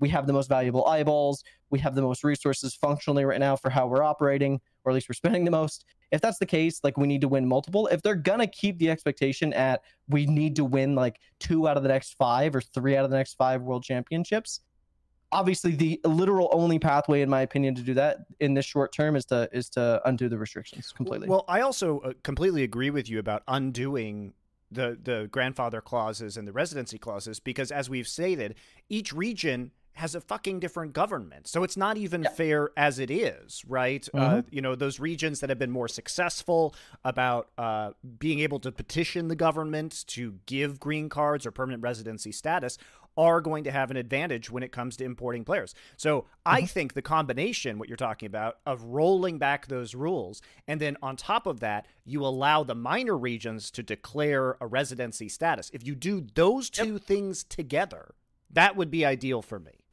Yeah, but to be clear, again, that is us conceding that our region's goal is not to win worlds the next like three out of five. That's just us stabilizing. I mean, That's if you all it is. if you if your goal was to win worlds, you never should have bought an NA franchise. So I don't have a problem with that. Like Well, to be clear, I mean, is that not what is going on right now? I think a lot like isn't that the owner saying, "I wish I didn't buy a franchise." Because I want to be winning worlds, and I'm now realizing, I'm now finding out, I'm now padding out the scenarios and saying, "Shit, it, it's not gonna it's happen." more like it's more like everyone's playing Monopoly, and Reggie and Jack know the banker, and they're like, "Can't you just, you know, slip me a couple hundred Yeah, underneath, you know, change the rules, you know? I don't have to go to jail every time I pass through. All Come right. on, Yeah, it's look, not it- it- old mates." It, it comes down to the same problem with uh, you know the mindset between again the different regions and what we think of when we think about sports owners and sports GMs and and, and managers. And basically in, in in America, you know, they everyone wants to do it on what a European would consider easy mode. You know, in, in our leagues, you know, the big leagues where you would own a club, we have relegations. You can invest your money, shoot for the stars, fuck it up through either incompetence, bad luck, and you can lose everything. I'll give you an example from English football. Uh, Leeds, classic example. Portsmouth, another one. These are Leeds is probably the best. They went from being in the Champions League, the big European competition, probably the equivalent of Worlds, if you think about it like Yeah. League of Legends. They made it to like the last four, got knocked out by like Real Madrid or whoever. And then, you know, slowly but surely, they sold great players off. They had money to spend. And when they went to buy other players or they trusted in youth development, it wasn't there. And the next thing you know, within a few years, they're relegated and then they're relegated again. And now suddenly, you know, it's took them all this time to get back into the Premier League. That's how we do things in Europe. There should be consequences for ineptitude. That's what we believe. That's what our mm-hmm. culture is. You come over to American sports, they just go, "Well, listen, yeah, can we just all agree Let's uh, let's not get relegated. In fact, the only place I've ever seen America sort of socialize things is in fucking sports. You won't even do it for healthcare. But Warper Tide, a billionaire NFL exactly. owner, You to, see, like, Richard, pay we, the price. we have to we have to protect the billionaire sports teams from failure. That is how it works here. That it's socialism for billionaires, right? Yeah, it's absolutely insane. So you know, so and you're like, oh yeah, well, look, that guy's finishing last, and they had a tough season, so we should give them the best players, so we should do this. But that that person's earned less money. Should we let them pay less for their healthcare? Now, fuck off. He can die in the fucking streets. But you know, as long as the sports work. So one of the things I've noticed in esports, just as a trend, when all these North Americans got all that VC money and started being able to live out their sports ball fantasies, they've all acted like the same dickheads without ever thinking for a, for a minute. Esports doesn't have to do your thing. It doesn't all have to be franchise leagues. But again, constant tantrums. They've got the money. They've got the influence. They've got the power. Like, and, and this is what you end up with. So I, I honestly, like I say, I, I, think the problem you've got with North American esports, and in particular North American League of Legends, is there's a cultural like rot that starts at the top. There is an expectation of excellence without any of the apparatus to Correct. achieve it. There is there is a belief that any problem we get we'll either spend our way out of it, and if that doesn't work, we'll just go to the games developer and our business partners and say, change the rules so we don't have to, we've tried spending, we're all out of ideas. It's like, no, do you want to build real academies? Do you want to improve coaching? Do you want to do recruitment drives at collegiate esports? Like, think of something, but they don't. They it, right, mm-hmm. we tried spending it, and we're all out of ideas. And and until Well- you move away from that, it's going to be like What's- this forever in, in that region. What's also funny, Richard, is that there's this arrogance and expectation that the best players should come to LCS, right? But hmm. objectively, the viewership of LCS is the lowest of any of the four major regions by a significant margin. LEC hmm. is now attracting about double the average concurrent viewers across all languages. And yes, guys, before you tweet at me, this includes LCS co streamers. Uh, you know, ES charts, you look at the data, and LCS is half of LEC viewership. LCK and LPL, much bigger viewership. So why exact explain to me why we should be trying to entice the the best players to play in a low viewership region compared to the other three major regions, right? There's CB LOL is now competing with LCS in terms of viewership, right?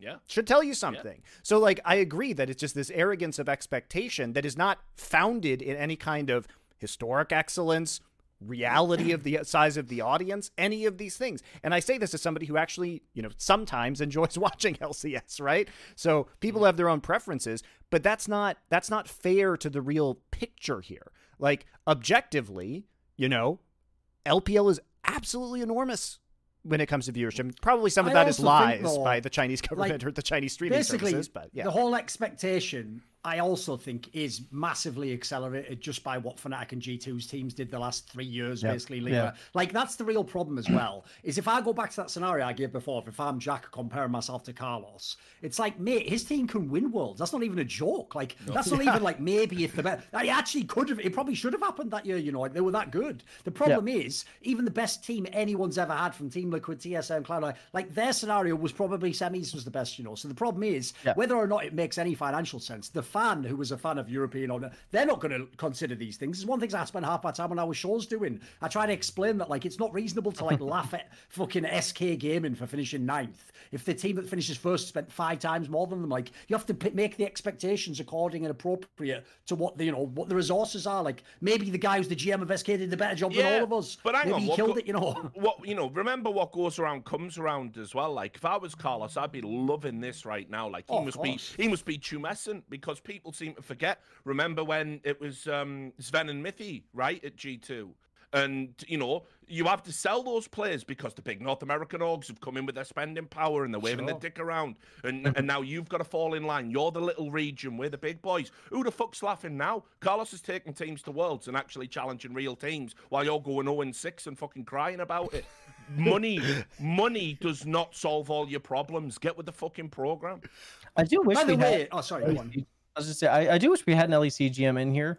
Um, I'm kind of curious to hear about like where they feel like they're at relative to obviously uh the LCS with respect to like all these kinds of things. Because we keep pointing out G2 and Fnatic, but we can barely name the rest of the league because they've been doing like sac- sacrificial rituals uh to, to the world's gods just trying to do everything they can to prop up their two teams to like continue to maintain their relevance. But like imagine how like devastating that region ends up looking if either of those two teams have like a, a like a real blundered uh real blundered attempt Yes, year right like just say just say they One of struggle the and- outliers for sure. Those two teams, yeah. like, we're going to be talking about how LEC just doesn't exist con- conceptually because of the moves that happened and, and how everything's gone down recently. By the way, if we're going to bring up though owners having tantrums, Yeah, yeah, yeah, I was like, about to just say feel it's it's time. It's here right time. now, I was isn't about to move know? us that way anyway. It's time to it's time to have a laugh. This is what you want. Right. Let's be real. Ah, This, this, is, this where is I what you guys are here to watch for. Do you know the saddest thing of all, by the way? Obviously, like we should we should actually read out the scenarios, but I will just say it up front. Believe it or not, Reginald's Reginald, mate. I know what to expect from him. It's actually Jack that I was most disappointed in of the two responses. Just because Jack's was so whack. Like his angle was like he's talking to someone and he goes, Well, you know, we believe we should be allowed to recruit anyone. And they go, Yeah, sure, but you know, we need North Americans. Like, you know, other people. What do you mean, other people? Like, it was one of those, like, it's getting mad over nothing. Like, dude, no one's even said any harsh shit. Like So- that his he what the major oh. problem he had there was he took a bad angle and he just wouldn't let it go. He just kept We'll talk about that. We'll, we will, we will talk about that. Let's. me a break. Yeah, that was that was a let's say an overstated response. Uh, Cringing, cringing internally again. Yeah, it was it was painful. all right, all right. So let's bring up uh, the first tweet here, um, which is going to be Vulcan just innocently tweeting about uh, about uh, the state of the state of imports because it was a big discussion that many people were talking about. Uh, Vulcan, who is definitely a top two support player Come on, keep going. within this region, says, by the way, could definitely play professionally in Europe, hundred percent, no doubt. Yeah. If you want a full import team, go buy a team in that region. Question mark XD. R- reasonable take. Reasonable take. Even as a fucking XD, he's obviously joking, isn't he? It's not like a fucking manifesto. yeah, but also a good point. If you do want Yeah, a team full of sure. Koreans, go buy. Why didn't you buy an LCK team? Totally reasonable. Andy Dinh, TSM Reginald, ignorant tweet. If every LCS team left the LCS, you'll be out of a job, buddy, and probably be paid minimum. Here's what's amazing about it. Reginald doesn't even understand the concept of optics enough to not sw- tweet like a fucking 18th century robber baron who is like approaching a peasant who he will now force to work for him in exchange for throwing a little fucking like pouch of money that he hasn't even counted on the fly. Reginald, you are ridiculous, my man. Just get a PR agent for fuck's sake. There's so let- let- many. Thi- there's so many bad elements to, to that tweet. I, mean, the fact the fact that he's opening up with ignorant, the word ignorant is like just again a stupefying lack. Was his of word of the week, self-awareness. you know. Yeah, what what true? Yeah, he does have that calendar, doesn't he? But uh, you know, you know. So he says if every LCS team left the LCS, you'd be out of a job. So what that actually says is that Reginald believes the LCS has no value without the current crop of teams. He doesn't have any faith in the league, doesn't have any faith in the system, doesn't have any faith in what's what Riot has built. He believes that for for instance, if TSM leaves, that league has no value. Of course, what he doesn't realize is actually Riot Games are they hate dealing with owners like Reggie that they have to keep around for legacy purposes, and they would much rather be dealing with new money professional sports Overwatch organizations. course, Yeah, yes. like like who, all the people who 100%. bought into the Overwatch League. So here's Yes. what happens. Here's what happens if TSM leave. Yes, it takes a bit of a hit. Yes, viewership might be down, but they just reach out to all their investment friends and say, "There's a slot that's opened, and it gets filled like And that twenty million is nothing is hot to topic." these these sports teams either. isn't. Nothing. Of course it isn't. So the idea, the idea that like TSM is some irreplaceable force within the league, and that everyone would be would be destitute if they didn't stay in It's the shocking, fucking isn't it? LCS. It's abs- it, it, it is it is staggering. And then to say to a player, by the way, an example of a player that proves that there is talent in North America, right? Which you know, so th- it, they can be found. Uh, no wonder Reggie's targeting him because it makes the makes all the dickheads that have been letting talent slip through their fingers for years look really bad. His existence it proves unicorns are real, right? And so then he goes, and you'd probably be paid minimum. No, you fucking moron. This is a guy who's so good at the game and is actually probably slumming it in your region. He just goes, well, fuck LCS. I'm off to Europe. I'm off to any region, maybe even China or Korea, and just goes gets a fat contract out there. He'd be fine. You wouldn't be. You would be replaced overnight, Reginald Jamadka. Also, uh, just to say, you know, in my many years of experience across a variety of esports titles with top tier professional players, these people are incredibly driven, and most of the time, not all of the time, sometimes they are just like mechanical idiots, but most of the time, they're very smart people, and they definitely wouldn't be getting paid minimum wage. You think that Vulcan couldn't go to school and get a good job at, with his work ethic and intelligence? Of course he could. This guy's not going to be flipping burgers at McDonald's. You don't get this far in a career by by being lazy. I just love the. Here's the thing, though. It's not even like the actual essence of the message. You know, we can debate whether that's. It's just the take is what I, was gonna love. say, like, I'll- I just I'll love the way say- his See, whole I takes. didn't Like, even think about it like that though. Minimum wage as in real life. I was thinking esports minimum. oh, right. Who I see. knows- No, no, but who knows- Maybe maybe that's that's what he's talking about- about. Think about how mad this tweet is. Instead of just being like, "Listen, you're a player. You don't maybe understand the scene like I do." You know, it's a lot more. He just goes, "You ignorant parasite on my ass."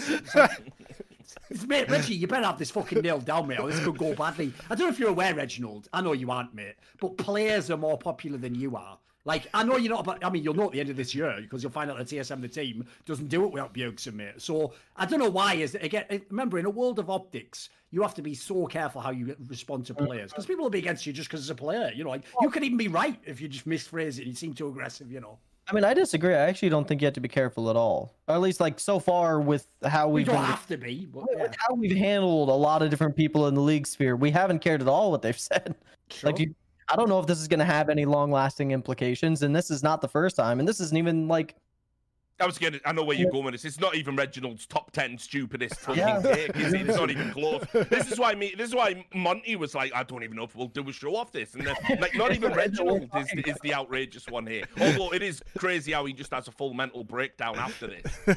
Uh, let me let me let me run interference on this one a little bit and try to come from the team side. Uh, I I I obviously don't agree with this take, but I can definitely lend some understanding of like what would pressure someone to conceivably type this on their keyboard.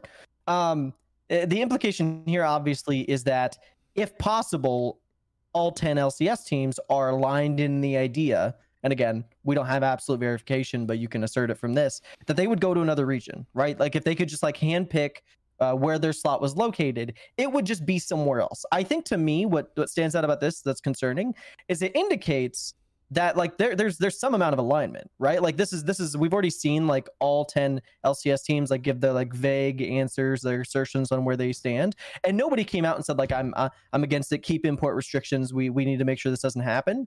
Um, and then when when you take those 10 tweets from Travis and then you followed up with this, to me it indicates yeah like legitimately there's probably some high level concerning conversations going on saying hey like there's a problem and we need to be solving for. It now is it really just like something as simple as the import restriction stuff here?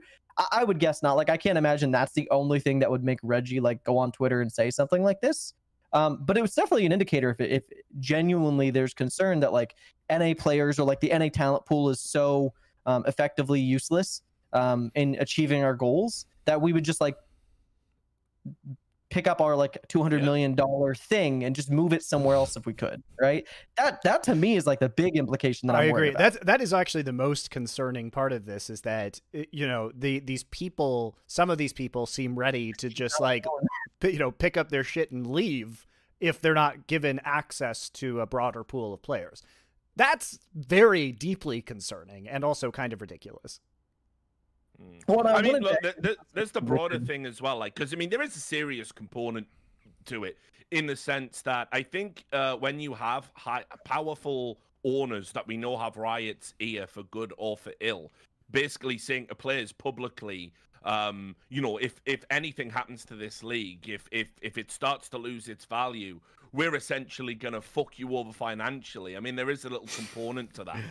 Right, because he is saying you'll Almost be paid doesn't sit minimum. well with me that one when you say Yeah, that. yeah, yeah. you, you know, and, and like obviously we know we know Andy. The only reason he was on fucking Twitter in the first place cause, is because he saw Lord Jack, cartel member, getting fucking wrecked because of a stupid thing he said on social media. So Reggie reminds me of that joke that Bill Maher used to have about fucking George W. Bush, where he said, "Look, can you just let Tony Blair do the talking at those like summit meetings and stuff? Yeah. Like, you don't need to get up there as well, but he can talk. Like, just let. I mean, the joke here is maybe actually don't let Jack talk for you. But under other circumstances, he usually does a pretty good job. Yeah, Jack normally does a you good know. job. All right, let's let's move over to to the Jack the Jack Reddit post because uh, this to me this was very out of character for Jack, who is normally really I think Dude, good I just kept scrolling like, please, why are there more of these? Why, why, why? Someone get the keyboard away from me, please! And I say that as Thorin. All right, hold on. Again, let me self-awareness. let me pull this up now. Let me pull this up. By the Okay. I also added some additional context on Discord for you guys if you want to check oh, that. okay. Out. All right, all right. Uh, I can't do that because you guys are full screen for your webcams, but someone else can chime in. Can chime in with it. So this is this is Jack's response to a fan because obviously one of the arguments that was made was that people said, "Well, I wouldn't be interested in the LCS anymore because I like to see homegrown players, or I like to see players that have committed to being uh, players in the LCS region," which makes sense because storylines are a huge part of why people watch esports, and you know having uh, the entire league change over potentially with the you know dropping of the import rule, I think would be detrimental to viewership unless somebody managed to win like MSI or Worlds, right? Then people will come back because the winning is important. But I think if that doesn't happen, then you basically just kill the league, um, which would be obviously problematic for LCS team owners. So Jack says, I don't agree with your opinion, and that's fine. Your comment, not a bunch of Koreans, is distasteful and would be considered racist by many. I don't support xenophobic or racist comments and would like to see us elevate beyond that type of sentiment, which is if this if this had been that kind of comment that he was responding to might be reasonable but this is just like taking it from like 1 to 10 I knew I shouldn't have let Jack play that fucking Among Us stream with AOC. I thought it was just harmless games, you know, and it's gone too far on it. So. Bro, like so, let me let me. I, I, have got to tee off here because I've got a I, I've got a ton Come of on. material. This, this is this is the reason I Oh, agree boy. to be a horseman. know. essentially, Oh, boy. shit like Oh, this, no. right? Oh, 'Cause God. it is the mo- it is it is ridiculous. So there is so much going on here. I know, right? Right. Right, there is so much going on here. I want to believe he's playing some five-dimensional chess, right? Because we all know that actually a good way to sort of compel someone around your way of thinking is essentially to fucking gaslight them into thinking that they're a bigot. But let's just rewind and let's go- let's let's take it at face value. So first of all, the idea that if that in a sport where regionality is pushed as a feature of that sport, we all look we don't play the regions, we keep them all separated until worlds, and then we all play. And the whole narrative on a broadcast is, can the North Americans do it? Will the Chinese overcome the Koreans? Wow, Chinese in the center. All region, well, the plucky Brazilians who've come through the wild card. The regionality is a feature of the sport and played upon to generate fan interactions. In fact, when they've done like all-star tournaments around the world, you know, remember they've they've played up on the idea that it's the first time it's come to this country and stuff like this, and you're going to get to see these players play. So regionality is baked into League of Legends, and it's a very good thing because it is added to the interest, added to the spice of a lot of matches. And so then to turn around to a legitimate Cloud9 fan and say just because they would prefer it if there were North Americans on the roster. They're not saying they don't want any Koreans on the roster. They're saying they don't want an entire team to be Korean. And then you turn around and go, "You fucking racist bastard," is one of the most mad things I think I've ever seen. And it Hey shows- everyone, this guy's racist. Get him! Tear the Cloud9 jersey It- from his back. Get him! it shows how far removed I think owners have, Well- have become. Jack is in a fucking mansion looking at a spreadsheet. He has become so divorced from actual on the ground fans, on the ground sports, that he's forgotten why regionality matters to these people. so Obviously, with the Spitfire purchase, plays into the whole aviator thing there, Richard. You like that? You like that? You like that? Don't, don't get me wrong, I've got, I've got another two points All right, to make fair on this enough. All right, all right, comment, continue, but, continue. but no, no, no, no, I, I don't want all to right, talk all right, all for, right, for a long period So, of time. So, so let what, what I will say about that is like I, you know, obviously this is an overreaction, but I think also people generally are pretty keyed into these tactics. I think like several years ago, this tactic might have been successful, but I think for the most part, most people are pretty like the whole like you're a bigot because you said something that is not really bigoted is is overplayed at this point and most people can recognize that tactic but what's wild to me about this take in the first place is i think nobody's had this perspective yet how many of these fans that he's talking to do you think are like anime or k-pop or like asian adjacent interest fans? Like 50% 60% 80% massive amount, yeah, yeah. so like wait, wait, this audience that we know in esports has a passion They have skin for in the game that they're not racist. yeah they Oh, have a, I they have a ran, like, passion for asian merch line or yeah asian cultural products. Look at team liquid selling out this naruto line in like five minutes right? So if anything these people already are are, are pretty open to accepting imp- Asian imported culture and enjoying that level of entertainment. So I think it's even more absurd to call out this audience where the majority of people already have these interests. And so in a way it's it's speaking to to something where they're I think it's interesting because they're willing to take these other interests and they say maybe this is not what I want out of this product, especially because they can always go watch Korean teams and Chinese teams and other leagues. It's not like it's an either or. You can do both things at the same time. You can enjoy them for different reasons. So I think it's just wild to even make this accusation against this audience. Also, look at the context of the team. I'm not talking like the league. Cloud9 specifically are a team that came up with five North American players, became very good in the world, had one of the longest lasting lineups ever. Then, in the modern day, have some of the best North American players, have brought through some of the best North American players. I mean, the guy, Jack, was practically signing Sneaky for extra years just because people were like, the fans really do like him, though. It's like he wasn't fucking a world class player. They just thought, fuck Got to give them what they want. So then after all that, we go, you guys like North Americans. What are you? Racist, like mate. Especially what you, can't just pretend history never happened. Well, what? Uh, I'll, I'll tell you, Duncan. Right? There's there's I'll I'll, I'll tell you about something that would make Jack's blood pressure shoot through the roof because there's one of the most racist sports rules ever in English football, right? And that is we have something literally called the homegrown player rule. And what this says is that on a registered squad of 25, you can only have 17 players that aren't considered non homegrown. A homegrown player is someone that's lived in the country and been developed by a club for three years. And they're even talking about making it a bit more, they have to be an English national. There's a lot of debate about that right. because mm-hmm. I'll explain why. So, it, it comes down to again sports structure. England has a football team. If it doesn't develop talent, it will never win a tournament. The FA, the English Football Association, don't like that very much. That should be the jewel in the crown. But how can we guarantee all of the clubs playing at the top tier of English football actually develop talent? We just simply mandate that they have to.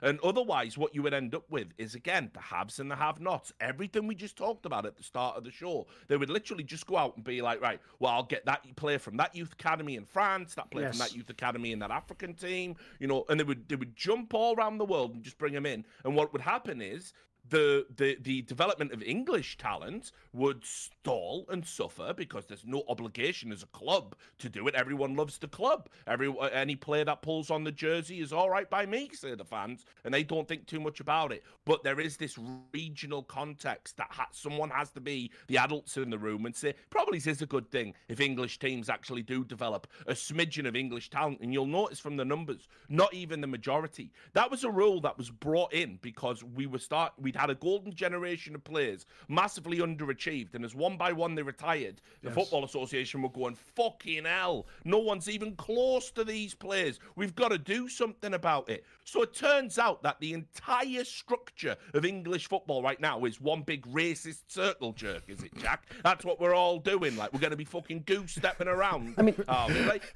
grow the fuck up, mate. Like, you have to, you have to understand that, like, if, if America actually had been a, in legal agencies now, have been a bit more stalwart on these rules and just having two imports and none of your grandfathered bullshit, you might have actually developed a North American player over the past three years, and your fans might be cheering on a predominantly North American team, and then there'd be no need for silly conversations like this. So if it's good enough for real sports, it's definitely good enough for Cloud9. Well, I also think you do have to give Cloud9 credit and Jack credit. They actually have developed a lot of the, mm-hmm. the, the the talent for North America. In fact, they've been one of, if not the most successful teams at developing North American talent. And I think Jack here, like, obviously he just like he went overboard. I think most of the time he's really good at handling these situations. Eh, but I mean, this is such a like a caricature. Like, surely there is somebody out there who is what he is claiming. You know, there is somebody who's like racist and is like, I don't want that in LCS. But how many people those are are there realistically? Like, it's an international competition where people watch multiple regions. They're, you know, most of the fans are exposed constantly to international media uh, outside of esports, like we talked about. Our region is the most diverse. Yeah, our region is incredibly diverse, right? So, I mean, I it, it, it the, the argument is kind of just ridiculous on its face, and also is not even reflective of his own efforts to develop that North American talent, which you know so many of the players that are on other teams in the LCS were developed by the Cloud9 Academy system. Mm-hmm. Yeah. Well, um, I think that's was, I think that's where sorry, the deflecting goes from here, right? Quite a bit lately. Sorry. What, what did you say in here? Oh, I said, uh, isn't that where the deflecting kind of goes from here? I think it starts to be yes. this weird. This is like a weird pivot. Almost all the owners did in their answers, where they were just like, let's not talk about imports. Let's talk about how we're supporting amateur and academy development. Let's let's focus on the good things we're doing for the region. I'm like, yeah, I mean, I'm down to talk about those in like a different forum, but obviously in the context of the import restrictions, ultimately, I don't feel like those are really the same topic. All right, Yeah. Richard, Well, let's mean- get on with your other points. I want to hear Richard, your ahead. other, yeah, your well, other no, but just on that point to Danan, what what Danan says there. I mean, go look at go look at TSM's roster. I think across the starting lineup and their academy side, I think they have a total, including substitutes, of three native North Americans. Well, actually, do you don't know oh, who wait, he's just I'll- classed as a resident. I'll, I'll go for it. Wait, actually, I'll even give you lower hanging fruit than that, and I might be wrong, but I'm pretty sure I'm right. I actually think for TSM's starting LCS roster, zero of their players were born in the U.S. or Canada. I, I actually think Spica was born in China, and then he he he got uh. American citizenship. But if we're Yeah, trying to be like super like base level conversation of like we don't at this point Australians are actually like they're more grandfathered imports than they are residents for what we're talking about. Uh, none of them were technically born here. If we really wanted to argue that, and and I and I, I also realised the peril you enter when you start talking about Native Americans and Americans that are native to America and all that. So we'll just fucking move on. Don't get me wrong, guys. I'm European, so I know about things like history, unlike Americans. Anyway, What I want to Yeah, know we- is we- why are you wasting time shuffling like fucking deck chairs on the Titanic when this will all just be a giant LPL in five years?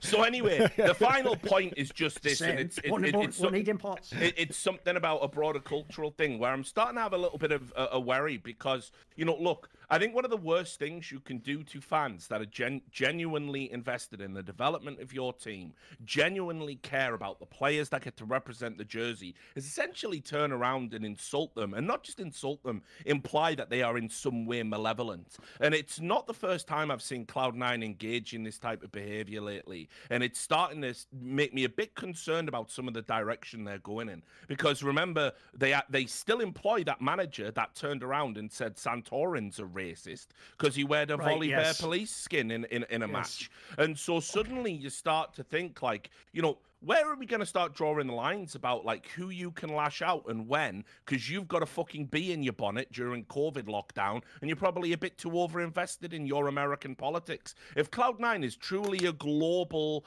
organization, they need to start thinking globally. And not everyone is going to be aware of things that are happening on the ground culturally in America, sometimes even if they live there. And also, I think you have to understand that your fans are coming from all over the world. You might, you might, a, much better argument would be if Jack had just turned around and said, because we're a global b- brand, we think globally. We're trying to move away from regionality. We think that's one of the strengths of esports. But thanks for your input. He's essentially said the same thing. He chose not to. That isn't that isn't a mistake Jack's made. He's deliberately chosen to attack that fan as racist, thinking that there is some sort of cultural capital to be gained from it. And that that causes me a lot of concern about, you know, what Cloud9 might be doing in the future. People might not think that's so serious. I I I definitely have some I, I take umbrage with that, frankly. Uh, I actually, I don't want to take any wind out of your sails, but I do. Uh, I do want to let you know. I I did hear that C9 let some people go recently, and I th- actually think she was um, part of that group. She was. So she's actually no longer associated with C9 that I'm aware of. But but I mean, well, okay, but now it looks But your point like, still stands. Your point Yeah, still stands. no, now it looks like it was nothing to do with what is one of the most disgraceful outbursts I think I've ever seen. Uh, it now looks like, well, we were just cutting corners or recycling staff. It's been done quietly to the side. And ultimately, now, because Jack has said something equally ridiculous, there's a tacit endorsement of her behavior, essentially. So, yeah, I, I, I, I think, look, We've just come out of a very tumultuous time in America. I mean, I've come out is a is a myth. It's it's America. It's been tumultuous since it fucking started. Since you threw threw us Brits out. America thrives on being tumultuous and thrives on the chaos. The first that- import rule, some would say. yeah, indeed. The, the the problem is that the, the media's gone into overdrive with its like insane screeching. And the one thing we shouldn't want to happen is for that type of discourse to become the norm in esports because we can reject all of the stuff from outside of esports Yes. that we don't want here. We don't have to accept it. And when you see figureheads like Jack, who, by the way, 99% of the time have a fantastic relationship with him, I think he's a great ambassador for the game, but not when he's behaving like that, and not when he is essentially um, demonizing fans and talking down to fans who would bleed for the Cloud9 cause. They've got some of the most loyal fans in the world. I think that's absolutely outrageous Well, and distasteful. I also think that just in general, I, you know, esports as a whole is an extremely globalized and welcoming space for the most part compared to many other industries that exist. And that's one of the things that I've always loved about it was its internationalism and its kind of global spanning community. And I think that's what many people really enjoy about esports. And and so to bring these aspects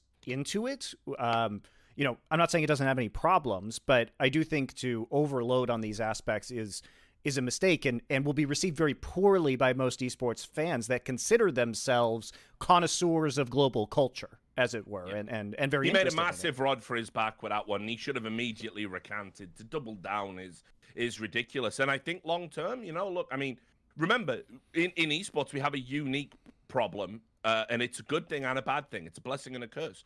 Uh, people people don't stay loyal to some uh, to uh, a, a team because they were born down the road from it and their dad went there and bought a season ticket like you see in traditional sports you know you pick your team. It's like picking your friends right? They always say you're born to your family but you pick your friends. Therefore there's like a extra bit of value. Well esports fans pick the team they want and it can be based on players it can be based on brand values. Sure it can be based on region too but they can choose to leave at any point. There there's not something anchoring them there. They you know and and as a result you will see a lot of movement from fans in general in this business. And when you start putting up cultural barriers like that to people who might just want to support your team but not get drawn into the screeching hysteria of modern america.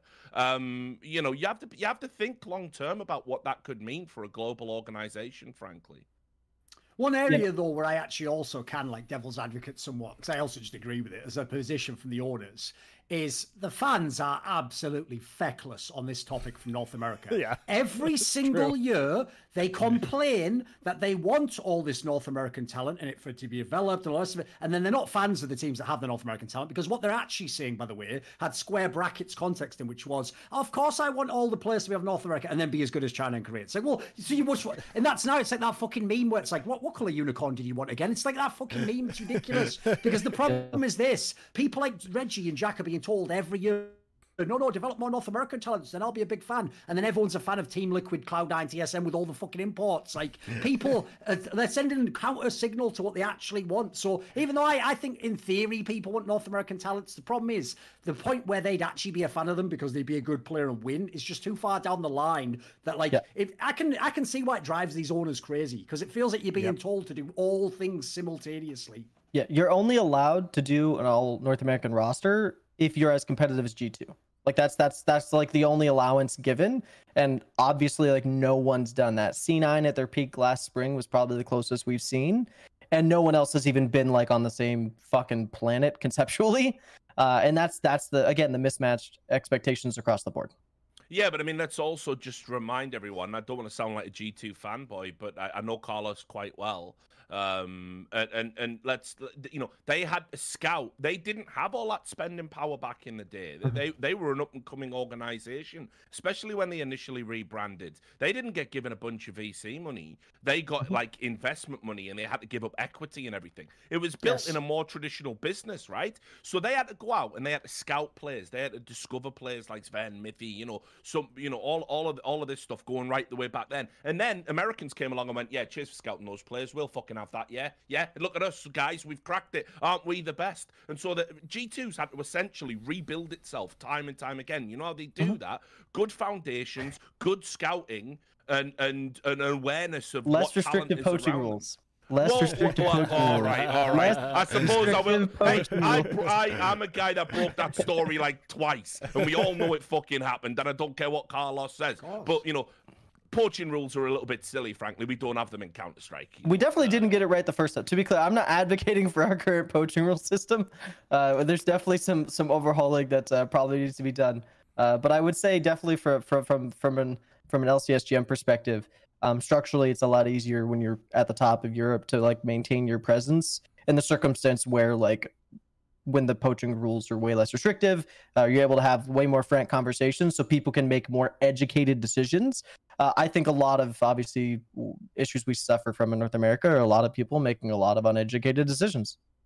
I always thought people would just like it was just the sheer paucity of imagination when it came to poaching. Like anyone who gets caught by a poaching rule, you're just a joke. Like I would literally just say to a player I want to play with next year, why don't we both both just start learning Sanskrit? Listen, if fucking Riot can get on that shit and figure out what we're saying, fair play. They deserve to put us down. Yeah, I mean, all did... I'm saying is you'll never catch me. I'll be speaking fucking Zinibal Ganubi. I don't give a fuck. You'll never catch yeah, me. R- Riot isn't exactly uh, subpoenaing Discord logs, so exactly, it's, yeah. It's, it's definitely, I mean, let's, all, let's also be real. They don't give a fuck. Because, uh, like, yes. to, to Riot Games, it's a very trivial and petty thing. They only mm-hmm. want, they only ever really take it seriously when they want to kick someone out the league.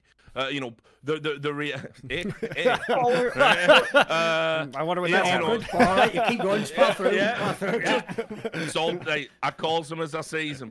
So you know, the, the the reality is there that actually that's another rule that they should probably just assess while they're here because it's so selectively enforced, and it, we all know it goes on. Players having pool parties with each other, owners reaching out to other players to reach out to other players, mm-hmm. and they could presidents be like, being oh, shit streaming. Well, the, yeah, yeah, the point. The point yeah, the point I was making is that's obviously like a thousand times more prevalent, in my opinion, in the LEC. Whereas because it's not nearly as prevalent here, because we are considerably more strict, in my opinion, um, that's why we don't have like a real free agency in North America.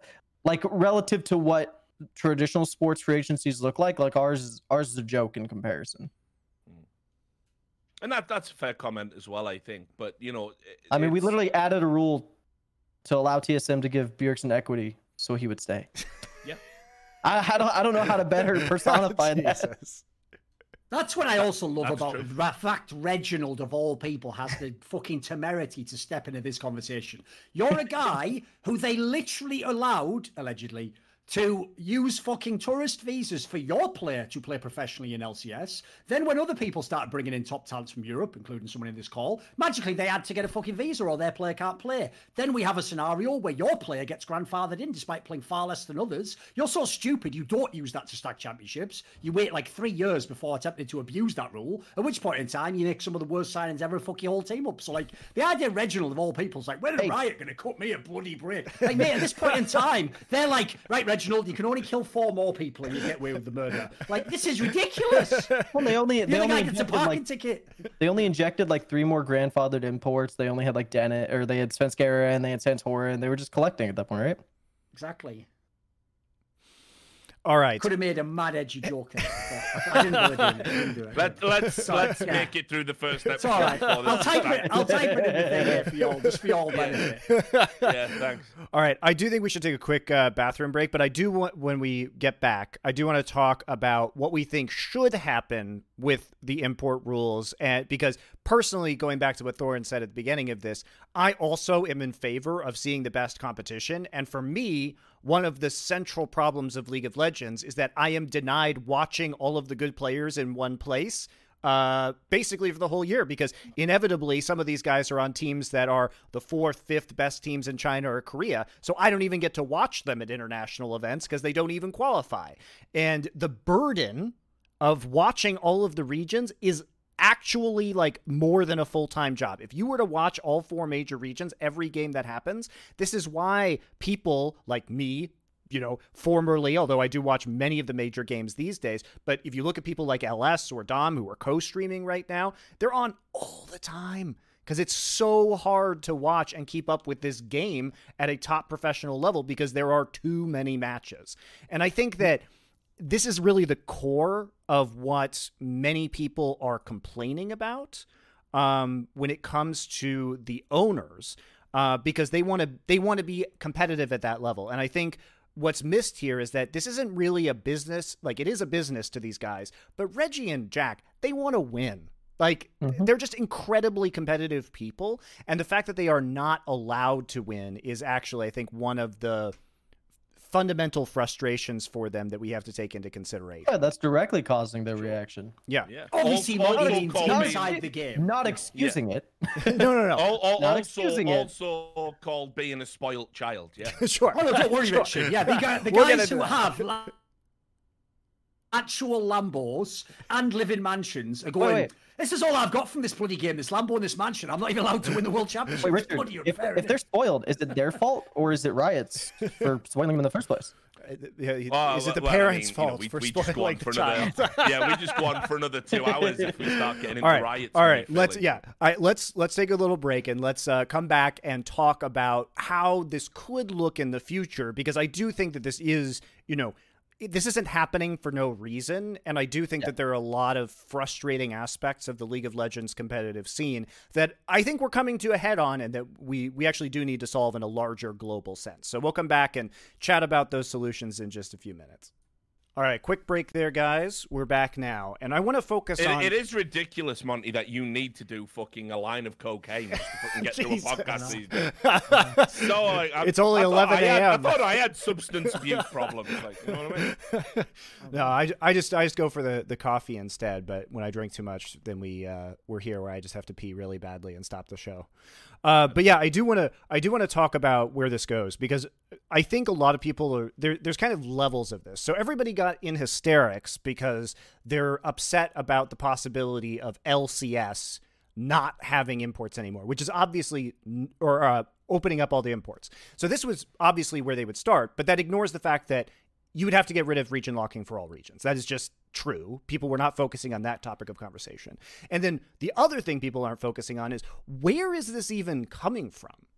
Um, and to to my mind, the frustration here from the LCS owners and why many of them are looking to you know try and remove this rule presumably only for them even though that would never happen it would happen for everybody is because there is still a lack of international competition where they can show their stuff and and LCS teams ability these team owners ability not even LCS teams this is understand that this is coming from a place of vanity Reggie and Jack want to be the best team in the world. Now, I don't think they particularly care that they're an LCS team or not. I don't think that's their goal. I think their goal is to be competitive on a global stage because it gives them potentially more money and prestige, which is totally reasonable. If you're a very competitive person, uh, I would be in that same boat if I was still a team owner.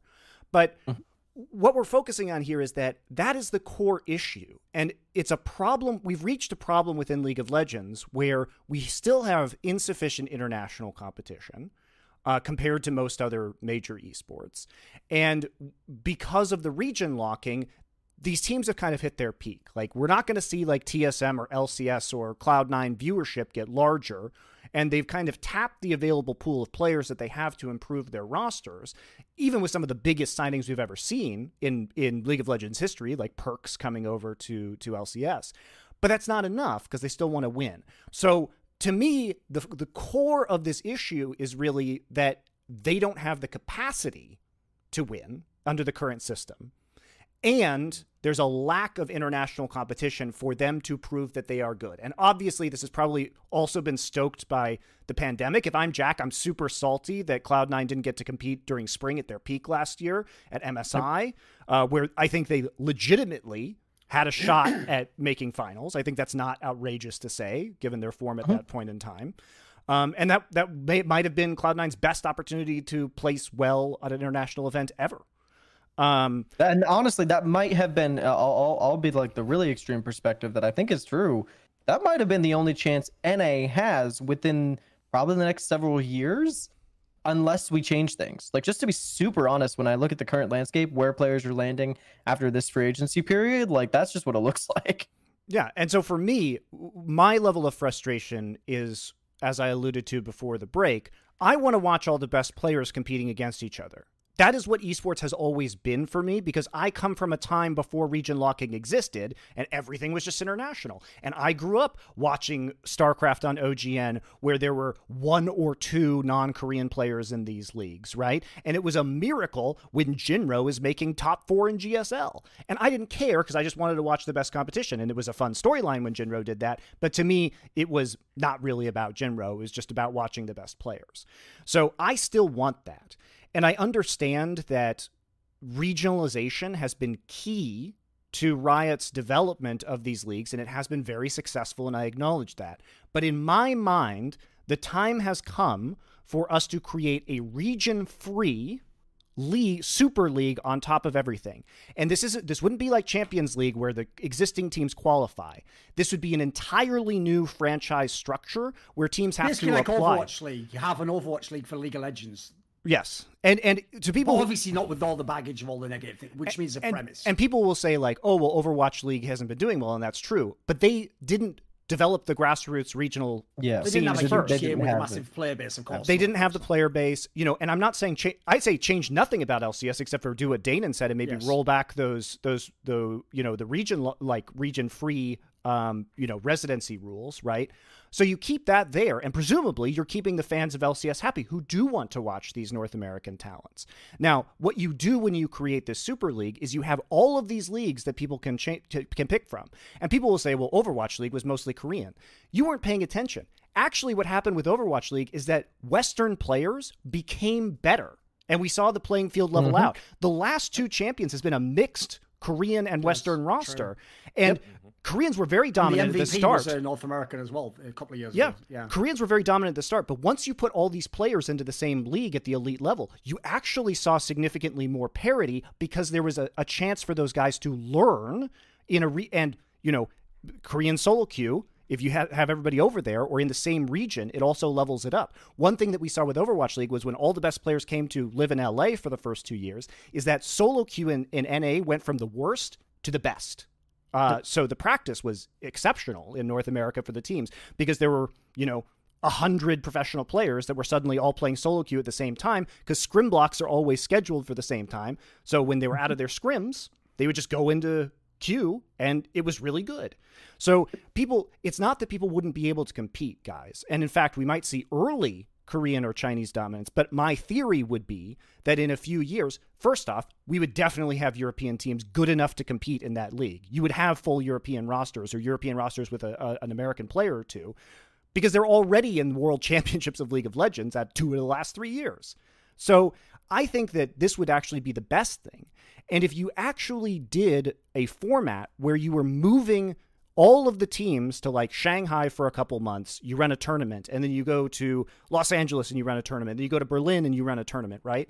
You you can hit all of the major regions and you actually have a way to watch all the best players where it isn't a full-time job to see one of 60 different teams across the major regions, which is just it's ridiculous that we have to go through this when all I want to do is watch the best competition. Well, I'll, I'll chime in there. There's a because I, that that was one of the solutions that I was going to propose, but it's not the one. It, it's not the one I would naturally lean into.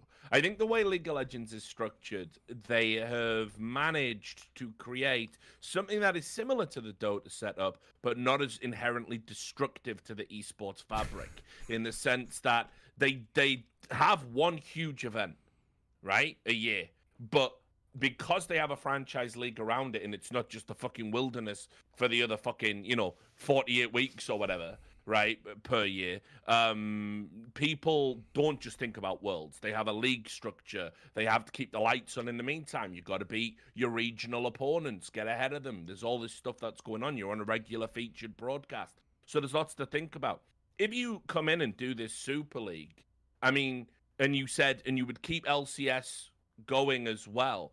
This is what you end up with here is you get like you know a TSM, a Team Liquid, a Cloud Nine from North America. They go in, you know, G two, your Fnatic, etc. They go in. You get your best Chinese teams, your best Korean teams, and then all of a sudden, like the teams that are left behind, all you've done there is essentially create in terms of how you farm talent, I think you'll see a bigger disparity in terms of the ability. Like the teams who are playing in that league, you're absolutely right. Like we saw with the Overwatch League, say, I say saw. I use that term lightly.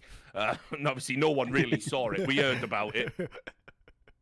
right? But you know, like like we saw, yeah, North American players, European players, they got better. They did close that skill gap that, that, that when it was all Korean. You know, we thought it was all going to be Korean lineups initially. But the problem would be if you had those other leagues where it was like you didn't even have a TSM or a Cloud9 to play against. What do you think happens to those teams that don't even need to raise their game because they're suddenly the top dog? Not because they leapfrogged the team, but because that team just said, "See, we're off to go make more money." This is one of the big resistances we've had to the famously touted European Super League. Um, not only because it would devalue in football, that is, uh, not only because it would devalue the Champions League, but it would also devalue every domestic league that would potentially feed into it. Now, yeah, bunch of Emirati money and everyone, those teams, those like 16 teams or oh, whatever Obviously. would be, yeah, they're set for life. They've got a license to print money. Or their games would, you know, command a bigger fee for the pay per view model that we use and all that. But what it does to the fabric of the game is a huge concern. And this is why people have been resistant against it. I think a much better solution would be for Riot Games to just simply introduce, scattered over the course of a season, some international competitions, some legitimate international competitions that aren't just like a one shot, aren't just a tournament bracket, but you know, are a bit structured like a league, do take place over a period of a week rather than a weekend. And give an opportunity to teams, I don't know how they would get there, how you would decide that, but give an opportunity for those guys to basically have regular, but not too regular, so you devalue wor- worlds competition against better regions and better teams. We've already seen a bit of that with stuff like All Stars and everything. But I think, uh, if you, again, if you look at the Dota circuit, how they've moved to, they identified the destructive force that was TI, having one tournament a year that everyone cares about, and, and, and no one gives a fuck the rest of the time. And they started bringing in the majors. Be good for League of Legends, maybe, Riot Games, to come back to some of those tournament organizers that they absolutely fucked over when they made LCS. Maybe get back to them and say, hey, do you want to run an international tournament for us? Like, you know, you, you, they're eating well over there at Riot. It's all Tencent owned now anyway. Who gives a fuck about all battles? So I think that would be a much better solution. I think a Super League it's it's good in the short term for the teams in it, but it kills grassroots league. So I I I don't know if that's true because we've actually seen like the the French league grow substantially, even though it is basically a feeder league in principle for LEC, right?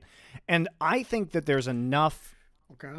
There's enough current stability in many of these esports circuits to support a 16 team super league on top of it and still keep everything compelling for regional fans, right?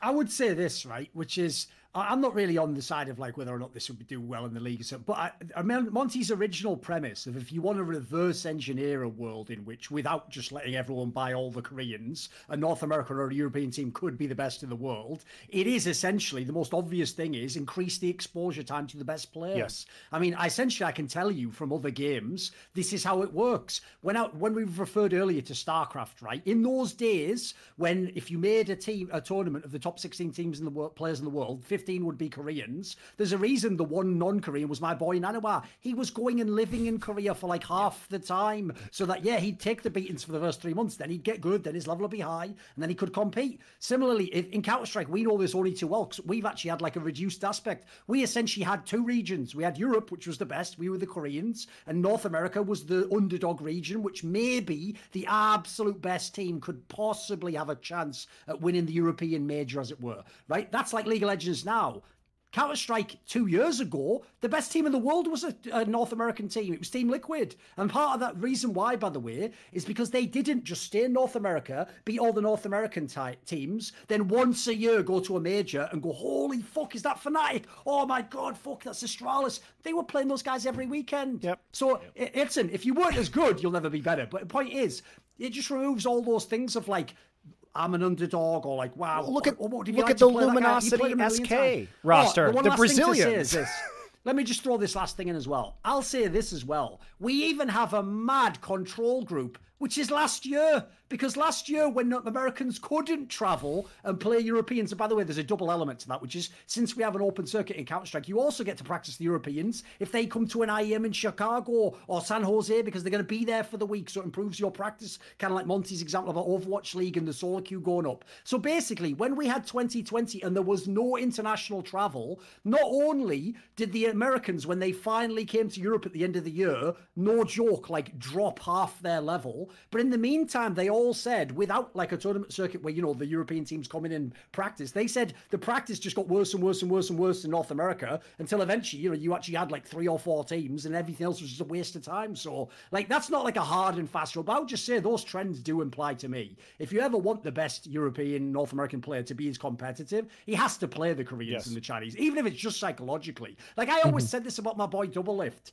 If Doublelift really played 10 fucking years playing Uzi I and all those guys every two months, he wouldn't be shitting his pants like seven worlds in, would he? He'd be he'd, he'd either have gotten over it or he'd be the biggest choker of all time. It'd be one of the two. Whereas in this scenario, like realistically, he- he got what like ten shots in it his whole career. 10 Yeah. You know, like that's that's that's not as Well, big a sample size as people think. Well, I was gonna say uh, I usually pick myself the idealist, but you guys are maybe being a little bit more excited about this idea than I am. I, I think my struggle is like looking through the politics of of how decisions are made for League of Legends. This seems like some Is weird. pipe dream? This is like a weird alternate universe I'm living in, like like being rewritten by Marvel. I, I typically try to live in Marvel- all the Marvel- universes Marvel- regards you League of Legends from Riot I- Games, look, believe it or not. Danan, you know. I, look, Marvel as as as reality as- stone and like manifesting a thing. Um, but where where I'm at is looking at it saying I don't think you can do much like structurally um, to the global calendar unless you have uh, three of the major regions on board and the global team um, for for League of Legends. So when I hear you know Super League, when I hear like these big structural changes uh, that have impacts on these like technically permanent franchising partnerships that we just laid like we literally just franchised LCK um, I think LPL is like imp- implementing their like salary cap right now. There's so many things going on that like even if we pretended to say we're going to do this over the next 10 years, it still just it wouldn't manifest. Even if you took your vision of what we want to do and implemented it right now and said we're going to fast track it as fast as we can, we still wouldn't even get there in my opinion in 10 years. Um, so I'm having a really hard time attaching Sure. or relating to the idea. And, well, and I really mean, I, on look, what, what, what does that speak to about our sport? yeah look i think you could do it and but here and i uh, like as a fan i want this because i want one place to watch all the best players because I- it's I love that. infuriating to me that i can't do that and it is I like the way Monte keeps going back to that. He doesn't go to like, you know, it'd be great for the No, it's- it's good for goes, Monte. Why can't I just watch all the best games and know everything in one Look, week look, without having to watch I used to- games? This is unfair. I used to be able to do that in 2014 when I was casting LCK. Really I got to well. I got I got to watch all the best players in one place. It was awesome. It was the best year of esports ever. I just want that back. Yeah, transparently. Now here's why this is terrifying to me. In order to do this, you would have to franchise, right? The Super League. Now, Yeah. what now this is good for Riot, but probably not good for every other esport or the esports scene in general in that at this scale, Riot why they would do it, I think, and why they could do it is because you can play Kingmaker at a global scale that would be unprecedented in this industry. $100 million buy-in. Hundred million dollar buy-in. When you apply for the super, when you apply for the Super League, you must, you know, have X number of like professional sports partners. We want to see that, you know, in a way, what people don't know is that when franchise hit LCS and LEC, what it did was it created a shotgun wedding where many of the teams had to go out and acquire new investors to become attractive to Riot, right? In order for them to approve their franchising. Now, this would do it at an even bigger scale, right? You would say, hey, you know, European teams, you'd better get Barcelona, Real Madrid, you know, on your like as part of your company in order to give us the best possible chance of franchises or this Premier League team, etc.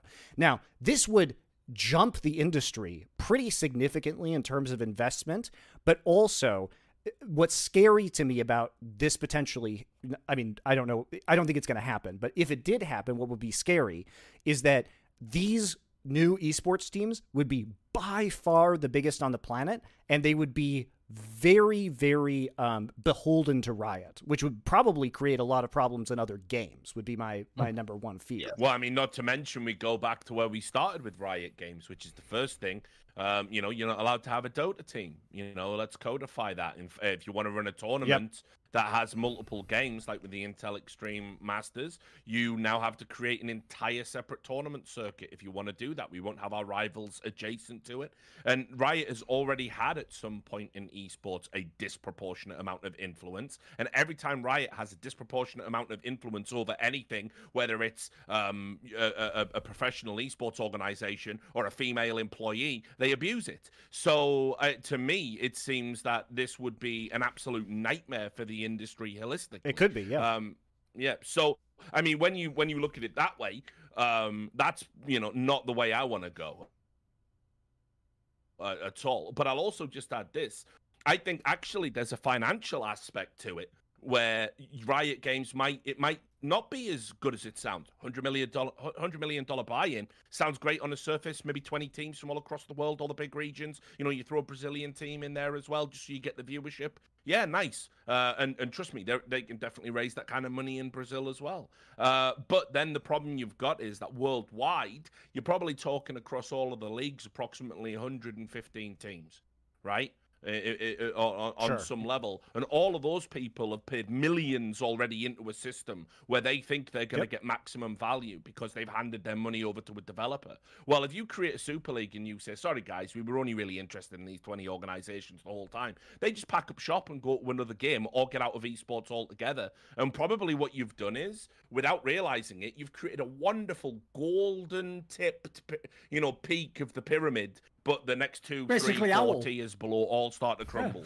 Yeah, yeah. And, and, and, and, like, listen, what you what what you're talking about, I don't know if it's because your mindset is a little bit different because you did go over to the Overwatch League, and I, I know to a certain degree you believed a lot in that project in terms of how it was structurally and some of the things that they were trying to do over there. But I, I think in about two years, when we watch the Overwatch League collapse, much like the CGS before it. I think uh, I think we're going to basically get a written textbook lesson that more people are paying attention to than CGS as to why these types of leagues are usually doomed for failure. And what keeps esports upright isn't having a consolidation of power at the top with big brands and all of that. It's actually having a healthy grassroots. Oh, I agree. but all. but that's why I think this is different than Overwatch League because they're all we already have a decade of building up these grassroots scene, and we've seen that CBLOL is not killed by the fact that it's not not a tier one League of Legends competition. You know, the Vietnamese league is not killed by the fact that it's not a tier one competition. And I don't think that LCS or LEC or LPL or LCK would be killed by losing some of their players or potentially some of their teams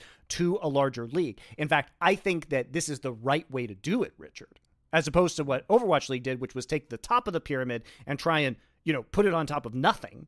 I think we have the foundation of the pyramid in this game. Do you want a completely that, mad uh, question? Here's a mad angle on imports that nobody ever, ever has brought up, but it's actually mad because it shows how pointlessly arbitrary the import rules are. Why is there no import rule on recruiting your coach? It's a real question. Think about logically. Yep. What you're seeing with the player is I can't have more than two players because they might be better from that region that produces better players. So why are all the coaches allowed to be Korean? I've never understood it because what it shows to me is you haven't thought through what the, the philosophy behind what you were doing was. Because by the way, spoiler, just go have a look at the LCS now. Like there's fucking million Koreans who coach in the league. So to me, if you're going to have an impact on your team, why is that not covered by import rules? Fair. Has that ever been discussed by the teams, Danan, or does everybody just accept it?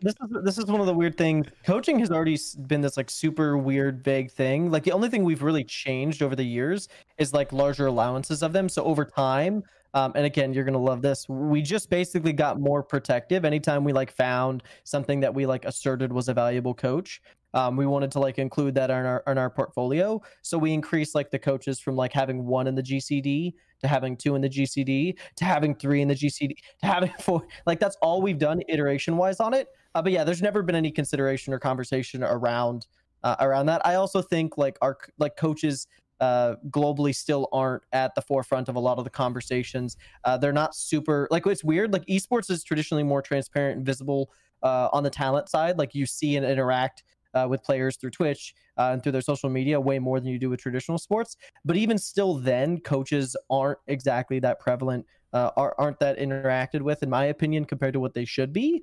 Uh, so I don't, don't think it's ever going to be a focus until it's like, oh, we suddenly care about seven of the 10 LCS coaches. And right now, like I said, we literally just changed 100% of our coaches in the last 24 months. I think we changed nine this last offseason. Um, so with like the massive turnover, it's just not been something that's been at the at the front of that conversation. And just if I'm being honest, just lending all the way back to to where we're what we're talking about, I, I don't think anyone cares about the import rules. Like in, in, in sincerity, like in all honesty, yes. I think like a knee jerk reaction to LMQ. I think it was a knee jerk reaction to all the Koreans going to, to the LPL early on. Um, and then from there, it's just been knee jerk reactions every time we realize yes, agreed wasn't correct. And now we're in this like weird spot where like people are really attached to it conceptually as like that's what built our region.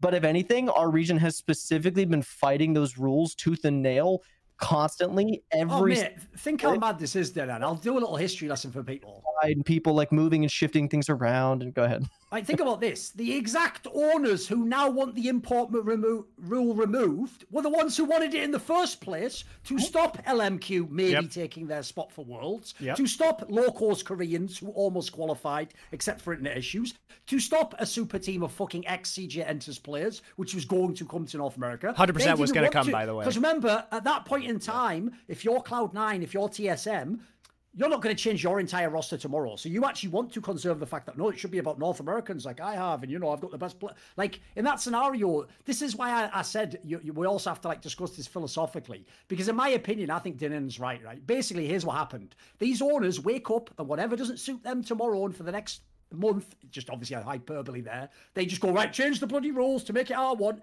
But if next year it's the other way around and it benefits them for it to be the other way around, they'll just argue that way. Now, listen, you can do that, of course, as gamesmanship. The problem is, though, we can't have an honest discussion and discourse about what we're going to do in the industry in that sense because you're just only doing what benefits you in the short term. And that's why actually I think it's dirty that they then tie it to ideals like, but our fans expect us to win worlds. Oh, but what does the North American fan? He wants to win. Yeah. You don't give a fuck about that. That's not why you're doing anything. You're pushing your business interests, and usually, in some cases, not even business, you just want to win. Which, by yeah. the way, is totally fine. That's a totally but, legitimate reason. But I agree. But, I think they're I think they're masking like a bigger topic behind like their own short term sort of concerns, basically.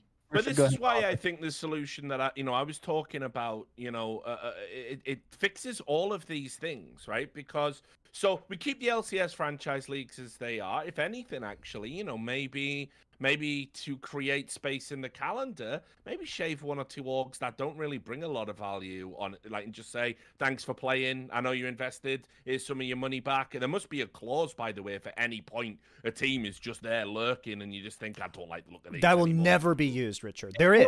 Sure, sure, but I, but I, but I, uh, but it, if it exists, there is a possibility to, I think, fix all of the problems we've talked about. So this is what I believe would be good for League of Legends, and I think it literally ticks all of the boxes. I think it'd be good for the fans. I think it'd be good for the orgs. I think it would be good for the development of regional talent. I think it would be good for Riot. So uh, what you do is you keep the LCS as they are.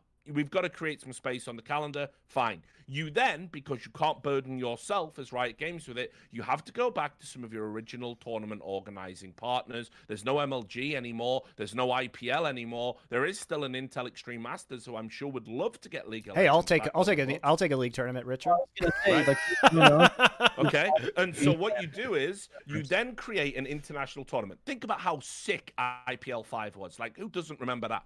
Right? And so you create an international tournament based on some premise, you know, something they've done in a split, something they've done in a league, maybe some like undetermined criteria, and you go and you play that international tournament. Now we've got international tournaments back on the menu, especially ones that Riot is outsourcing. All they have to do is pick up the phone and say, don't have Richard Lewis anywhere near it. And then they've covered all of their bases that they need to do operationally. And so now we, those players get to play against international level teams that you're talking about, like Duncan's talking about over time they will get better if we have you know one or two or three of those a year. But also it will satiate that desire to win for the owners. Because winning now isn't about one tournament a year. Beating the best isn't about one tournament a year. You have the opportunity to beat the best at some smaller events in a lesser scale. Might not mean as much as winning worlds but you can show you can beat the chinese you can beat the koreans at these international tournaments. And slowly but surely if you win one of those if you're a north american owner corner. You go, look, guys, remember when we did that? Mm-hmm. Remember,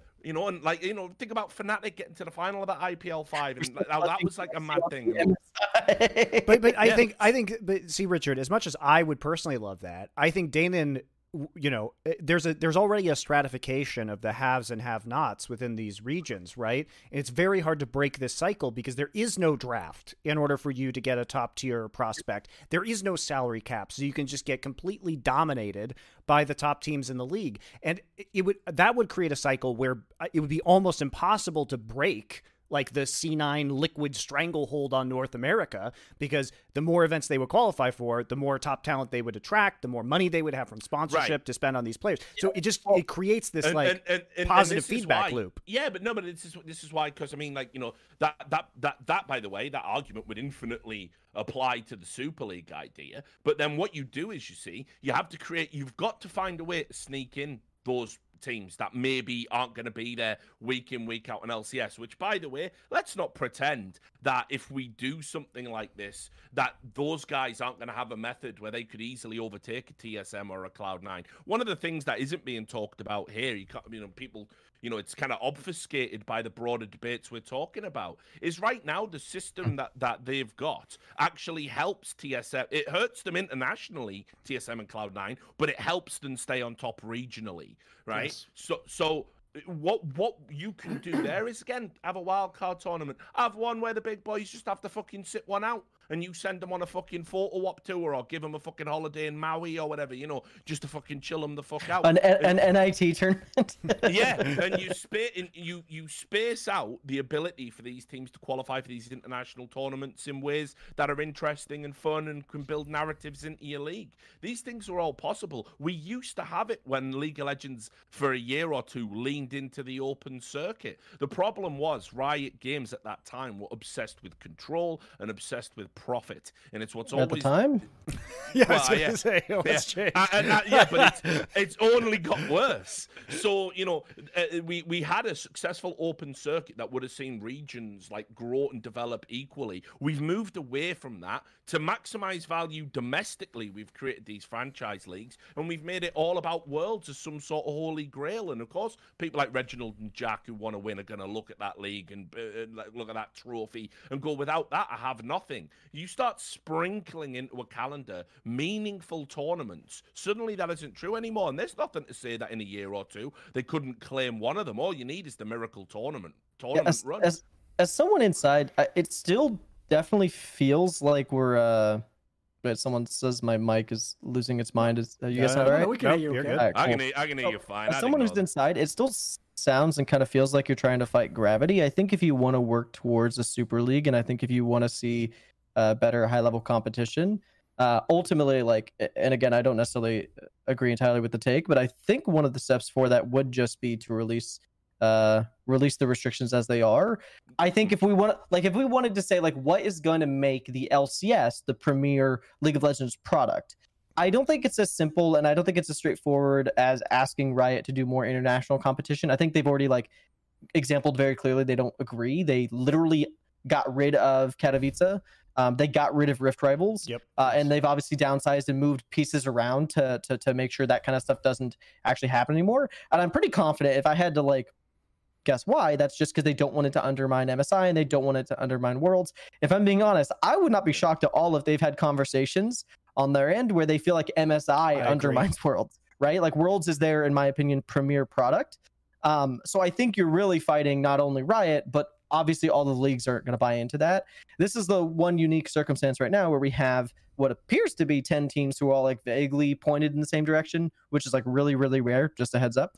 Um, and I think if you really wanted to work towards towards your Super League, it wouldn't be as like this grand gesture of like an idea and we roll out and we get everyone on board, as much as it would be like subversion. We come in through un- uh, releasing the import restrictions. We accept that the teams that come to the LCS market, uh, like whether that's the ones that stay or whether that's like uh, Chinese billionaires come and buy half the league. Uh, I think if we are the most valuable market, like we think we might be, uh, there's an absolute reality where we bring the best talent over here, and instead of what you're talking about, where we're trying to like materialize this in full, uh, we iterate over time and we meet in the middle and still allow Riot to have their like vague idea of control of what they see uh, and how they want to iterate on worlds and like the things they've been doing already while we bring the best teams together and look forward. Like this has already been a struggle to be clear.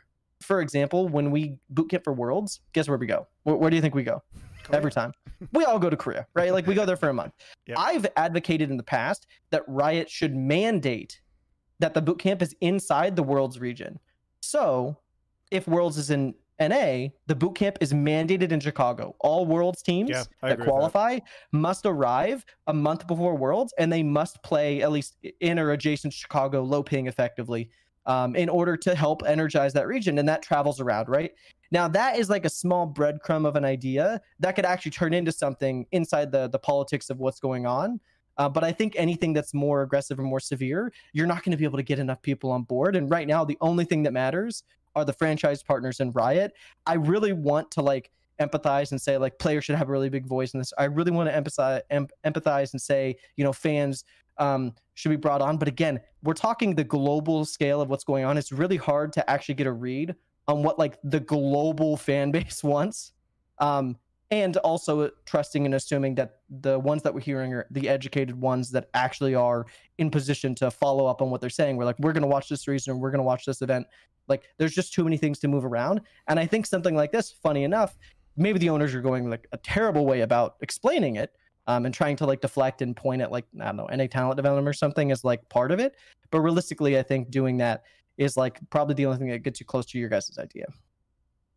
I also think that there's not only value in that idea, Danan, but there's value in uh, mandating that all teams, like shortening the season slightly, and then mandating that preseason all teams go to the same region, like Korea, Yeah, or at least be, on, you know, if the teams are in China, they can at least play a on lot the of Korean teams server. normally go to Korea in December, Right. so that wouldn't even be abnormal. That's like but not enough similar. of them just gotta make more space, and Yeah. not well, not long enough. Yeah. Yeah. So I mean, a lot of that's also free agency. It's all the way back in November when it could be much sooner, but they don't want to like do anything during. War. It's a it's a whole thing, right? also, can we To get me, rid of all stars because it's a waste of time? The other thing to Yeah. me as well that makes this whole discussion weird is I think even people who do in theory want the best for League of Legends, they're trying to like solve the entire problem with the Yes. home run every time. The, the scenario has to be right. How do we re, re- let's face it, it's really just TSM. How do we reverse engineer it so TSM wins worlds? Because people somehow imagine right if we fix that, then it's all done. That's like that fucking old saying that like you know if you want to invent a sandwich, you have to like invent the entire universe first. Like that's a ridiculous premise. Well, you- My premise would be this. You're Why still being fuck- generous, the way. Sure. My premise would be this, right? If there's all this money in North America to invest in esports, and there's all these viewers in America who want to, why can't we just make it so that the end goal is that if you're a North American org, you have a lot of success in America? Why would going to another, why would parlaying that success into mm-hmm. then going to China and winning a different tournament that's vaguely watched by the same, why would that be the end goal? Like, to Yeah. me, logically, this is why it comes to things like tournament format. I think that the format they have for LCS specific to NA is inappropriate. I think they probably should have a circuit that maybe it is a fucking road show. Maybe it's different formats of tournaments. Find out what American fans want. Lock-in was really successful. We're trying to fix like the whole problem by going to like the like. Well, if the team that I like wins the whole thing, doesn't that make the whole system correct? Like to me, you start on the fundamental level. well, and that's why I was saying you're being generous. I don't think TSM winning worlds actually is going would, would solve this ultimately. It I doesn't, think- but they just I they think see that as like the everybody wants- you know. if we generally were able to ask what everyone wanted, which is like the 10 owners, uh, LCS proper, even like the global team a little bit for parity's sake, um, as well as fans and players, they would say they want North America to be relevant and consistent and capable. Like, I think NA making finals two or three times in a row would probably be enough. They don't even have to win. But I actually think like one hit wondering, uh, TSM winning winning world championship would be exactly like what we just saw here, where TSM just like won an NA championship and then replaced four out of five of their players because nobody was clearly being fulfilled there. Also, what happened when CLG made an MSI final? Nothing. Remember? And like, Yeah, exactly. Or C9 made top four at Worlds. Nothing happened after that. So we've had, uh, you know, a, some degree of that international success.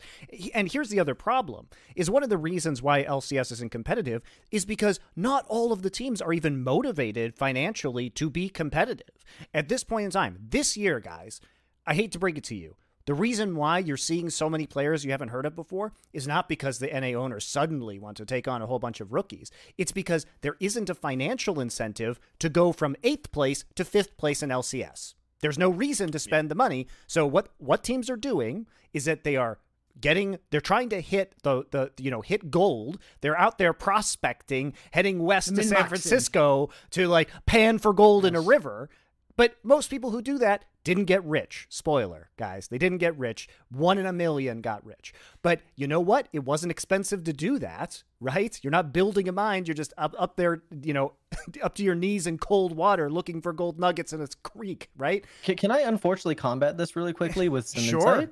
yeah It's please. funny. I, I think I think you're what you're pointing to is probably a handful of teams for sure. But what's funny is it's kind of the opposite. Like it's weird. Like a it's almost maybe I'll be super critical and say hypocritical.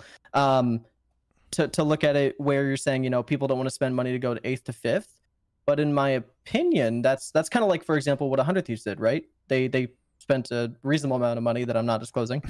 Um, to acquire effectively the entirety of, of my roster sans top laner. Um, and I, I don't know if like we have like insanely high confidence. Like they're looking all right right now, but like do we have confidence that 100 Thieves is just like the standout top two? They're, they're going to win, right? no i think they're No, top they're four probably like third or fourth. there's an absolute exactly. reality. There's an absolute reality where they spent a considerable amount of money just so they could get you know maybe third, fourth, fifth, like especially in the current landscape. Same thing with FlyQuest. Like presumably they paid Jack a a real amount of money Mm. to acquire and transition in their roster. And we genuinely like obviously there's just a weird circumstance where they were second and now they're trying to like reel and figure things out. But I still find it like I'm still looking at it and saying, you know, people are still spending a lot of money. And ultimately, I don't think that's going to manifest itself into a top two performance. And if that happens, those owners are going to be in the exact same position that I think these owners are Sure. right now, where they're like, oh man, I spent all this money and I, I just didn't win. But but my, my point is is that there isn't a revenue structure that's in place at LCS that is incentivizing that top level of performance outside of making Oh, yeah, no, I- I was agreeing with making you that there's no incentive, but they're still doing it anyways. That's my confusion. Well, some teams are. I mean, I, I think some teams have, have, have given up. Uh, but I, I, I think like when you look at that, that is also an issue that needs, I'm just saying it's an issue that needs to be addressed, which is that there isn't enough financial incentive based on the revenue sharing in order to motivate bottom teams. Yeah. And it's Well, very it's- easy that- just to sit there at the bottom forever. Yeah, but Well, it's, also, by the way, to tie in, problem. oh, go on. Oh, oh, wait, say, to, it's an to inherent tie, to tie into to what Rich, what Monte's saying as well, by the way, is like there's another element which is if you actually know about Overwatch, this is essentially what they've just done over the last year. A lot of owners, if they didn't have the team that was basically going to win the Overwatch League, they just cynically like shed their roster and just signed basically just warm bodies to fit in the chairs. Yep. With the mm-hmm. logic being, well, if I'm not winning anyway, I'm just essentially I'm just keeping my foot in the door for this year. So why spend loads of money to come ninth place or something? So I don't think it's obviously as extreme in LCS, but I agree. I saw some of those rosters, Monte, in the off season. And here's the thing, right? Yes, of course there will be NA talent who comes through.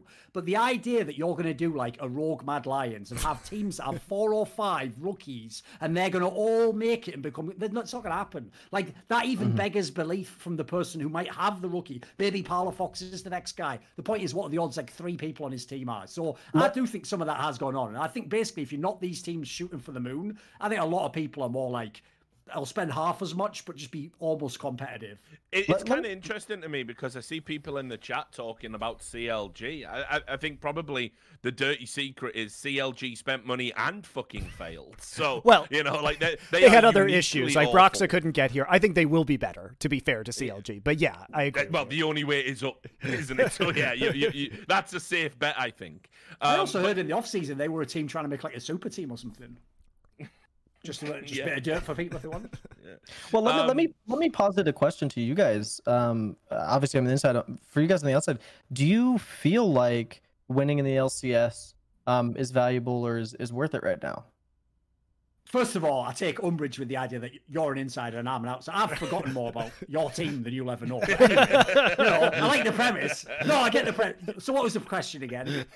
Uh, I was I was just positing whether or not uh, winning is is worth the money that you spend in the league right now. I'm curious what you're guys Oh, think. that's actually kind of what I was alluding to before. Basically, what I was getting at before is this. Another problem with this whole discussion that maybe only me and Richard will immediately see, just because, listen, you all were born in the Matrix. You never saw the real world with human eyes.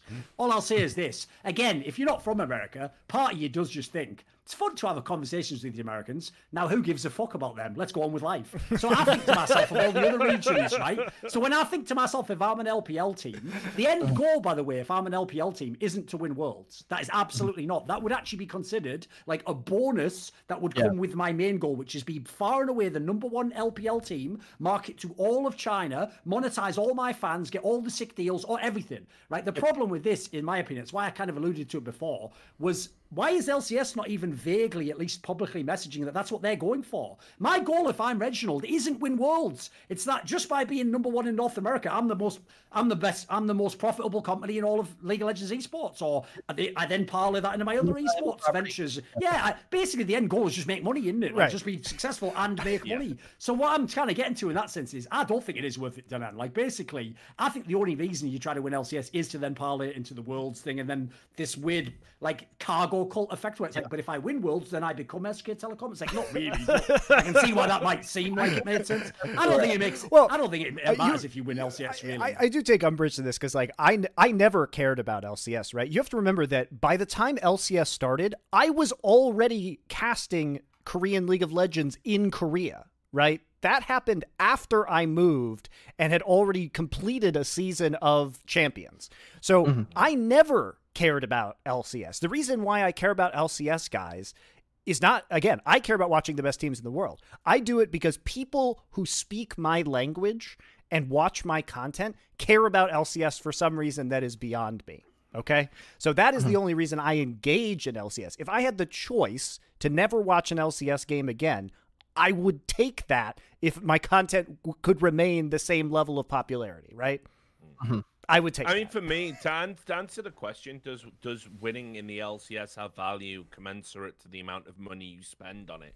This is again, this is a question that is as old as time and has a very. It's an answer that if a lot of these team owners would kind of just like look at the lessons we learned in esports, that's one thing that seems to happen. Everyone who comes in thinks they're going to break the paradigm and reinvent the wheel and all this other stuff. It's like, no, there have been successful people before you in an industry that's 20 years old. You can learn some lessons, you know, if you just have a little look at it. But no, everyone thinks they know best. But anyway, you the the value in the team and the value with sponsors isn't in excellence. That's something that comes later. The first thing you need to do on day one is be compelling to establish a fan base. And this is why when you look at G G2, who, which by the way, I mean, you know, that is a, a deconstruction of one of the worst names ever, Gamers yes. 2, which, which, which Carlos himself even admits, right? which is a samurai do... for some reason, also. yeah, right, right. I mean, that cunt did choose the name Ocelote as his actual name, in an, and unironically unaware that furries exist. yeah, so yeah, he needs to be careful at certain parties. But anyway, the the the, the reality is, you know, t- take for example, like one of the biggest fails in the league league right now is Counter Logic Gaming. The reason CLG still are, one of the best names of all time. yes, yeah. So the the reason that they are down there and sort of have this, you know, perception of lack of value isn't because they don't have a roster with no names on there. You know, they've got Broxah, Finn, like uh, WildTurtle's on the roster, he. So you know, these are all people that can have value just in terms of being a, a name that people know, an aspirational element for fans. Don't say it, Thorin. I know your views, right? But then the other problem you've got is sponsors don't really care about that. It's all about engagement metrics and and growth, and that them thinking that there's going to be eyeballs on their products, or fans might go out and purchase their products. You don't have to win games to get that right? The, the thing that should be lighting a fire under your ass to win games, apart from the competitive drive, which we all know 99% of these American fucking GMs don't really have, there's a difference between being competitive and not liking to lose, right? Those are not mm-hmm. the same things, right? Being a spoiled little cunt turning the board over doesn't mean you know how to win. But anyway, the the, the, the thing with CLG is they've taken a, a, brand that should have a ton of value. It's got the one sure. thing you cannot purchase in esports, which is tenure, credibility. They have that. They were around at the start but they mm-hmm. don't do anything with that because the people behind that org don't know how to leverage it. It's incompetence. That's the problem. And then when you're incompetent in the boardroom and incompetent on the server, that's the type of brand that disappears from you know the thought process of the average uh, esports fan. Why would you be a CLG fan now, say over a Team Liquid, over EG back in? That was the direction Dignitas was actually going for a long time too. Yeah. And and and and, and this and this is what I mean. Like, I mean, at least Dig sort of did a, a hard reset, and and Dignitas have done reasonably well, you know, in, in the league. Paid mm-hmm. some crazy money in not so recent times, and definitely have some washed up fuckers on their roster. But you know that that such is life. They're still up there or thereabouts in in the NA region. So this is what I mean. Do you need to win? Absolutely not. But what you need to do is you need your losing to be explained away by all this other amazing stuff you're doing. Here, we'll mm-hmm. go get them next time, guys. And if you create that love affair with your fans, they'll support you. They'll support you for three, four, five year, follow years just because the content around you is compelling. You have the right type of players, the cultural fit, and all this other stuff. And sponsors will buy into that. I know. I've managed organizations. They've told me the same thing. If you lose the tournament, go out, party, film it, and make it look rock and roll. And that's you- what they want. Do you feel like at least half of the current teams had the capacity to build that type of environment? No, because the branding is so bad. That's my yeah, I mean, this is another problem. I look at some of these brands here, and it's like some of the names, like, well, first of all, there's criminally underused ones like Immortals, which I think is a really, really strong brand. But unfortunately, the people that bought that company could fuck up a cup of coffee. So what you gonna do, right? And then you've got stuff like I don't know. I mean, FlyQuest. I don't know what that says to me. Like, I, I- I don't know what. To be fair Like- to FlyQuest, they've actually done a lot in the last year with the brand. Unfor- the name is just so yeah, tragic. th- their marketing has been fantastic. Their but marketing is good, but it, it- every team has some sort of problem, right? First off, Is their winning- marketing that good? Like, all I'm going to say is this, money. I don't Comparatively. live in America, right? And Comparatively. I, ironically, no joke, actually thought for the first year that they were like related to Quest bars because all those people Yes. were like working No, out. no, no, their And name then- is tragic. And this is my point. But then they had an advertising thing where it was like eat your Snickers, and I was like, what the fuck? That's a bit off-brand. and then I had to look up and go, actually, it has nothing to do with that. So I think their marketing's trash. What are you talking Sure. I, I would say that was before. Um, I would say that right now their marketing is comparatively good because What is everything the else is of so bad. team, though? Well, they're, they've st- they've Well, started like go date and go. That's what worries me so much. Like if there was someone we were going to point to that was like new to the league that like, oh, maybe they're going to figure it out, they're going to get it right. It's obviously been FlyQuest has turned around their marketing. Last year they turned around yeah, course, their yeah. competitive success, Yes. and ultimately all that ended up happening is those players fleed Yes, to exactly. TL to Yeah. T- C9 to TSM. yeah. uh, inevitably uh and, and that's that's my concern where it's like it, it wasn't even worth like when you look at it was it even worth for FlyQuest to try to compete for like a, a PoE salary presumably an Ignar salary a Santorin salary uh, to keep things on the table um, when they ended up second place right like that was probably that was my hope my optimism was like this is where the league can example turning it around and if anything it's kind of exempling a little bit of a failed state where we're like Yes. Oh no! Now like the the one team that was starting to figure it out and get things in position, um, they obviously Lucas was like a huge thing for them back when they got him. That was probably what literally crested them into being in this position. And ultimately, that's that's all gone now. Like the marketing is still there, and that's great. But like, do you think um, do you think they're in the position where they're like, oh yeah, we should be spending a lot? I, I would I would say probably not because they didn't keep those players.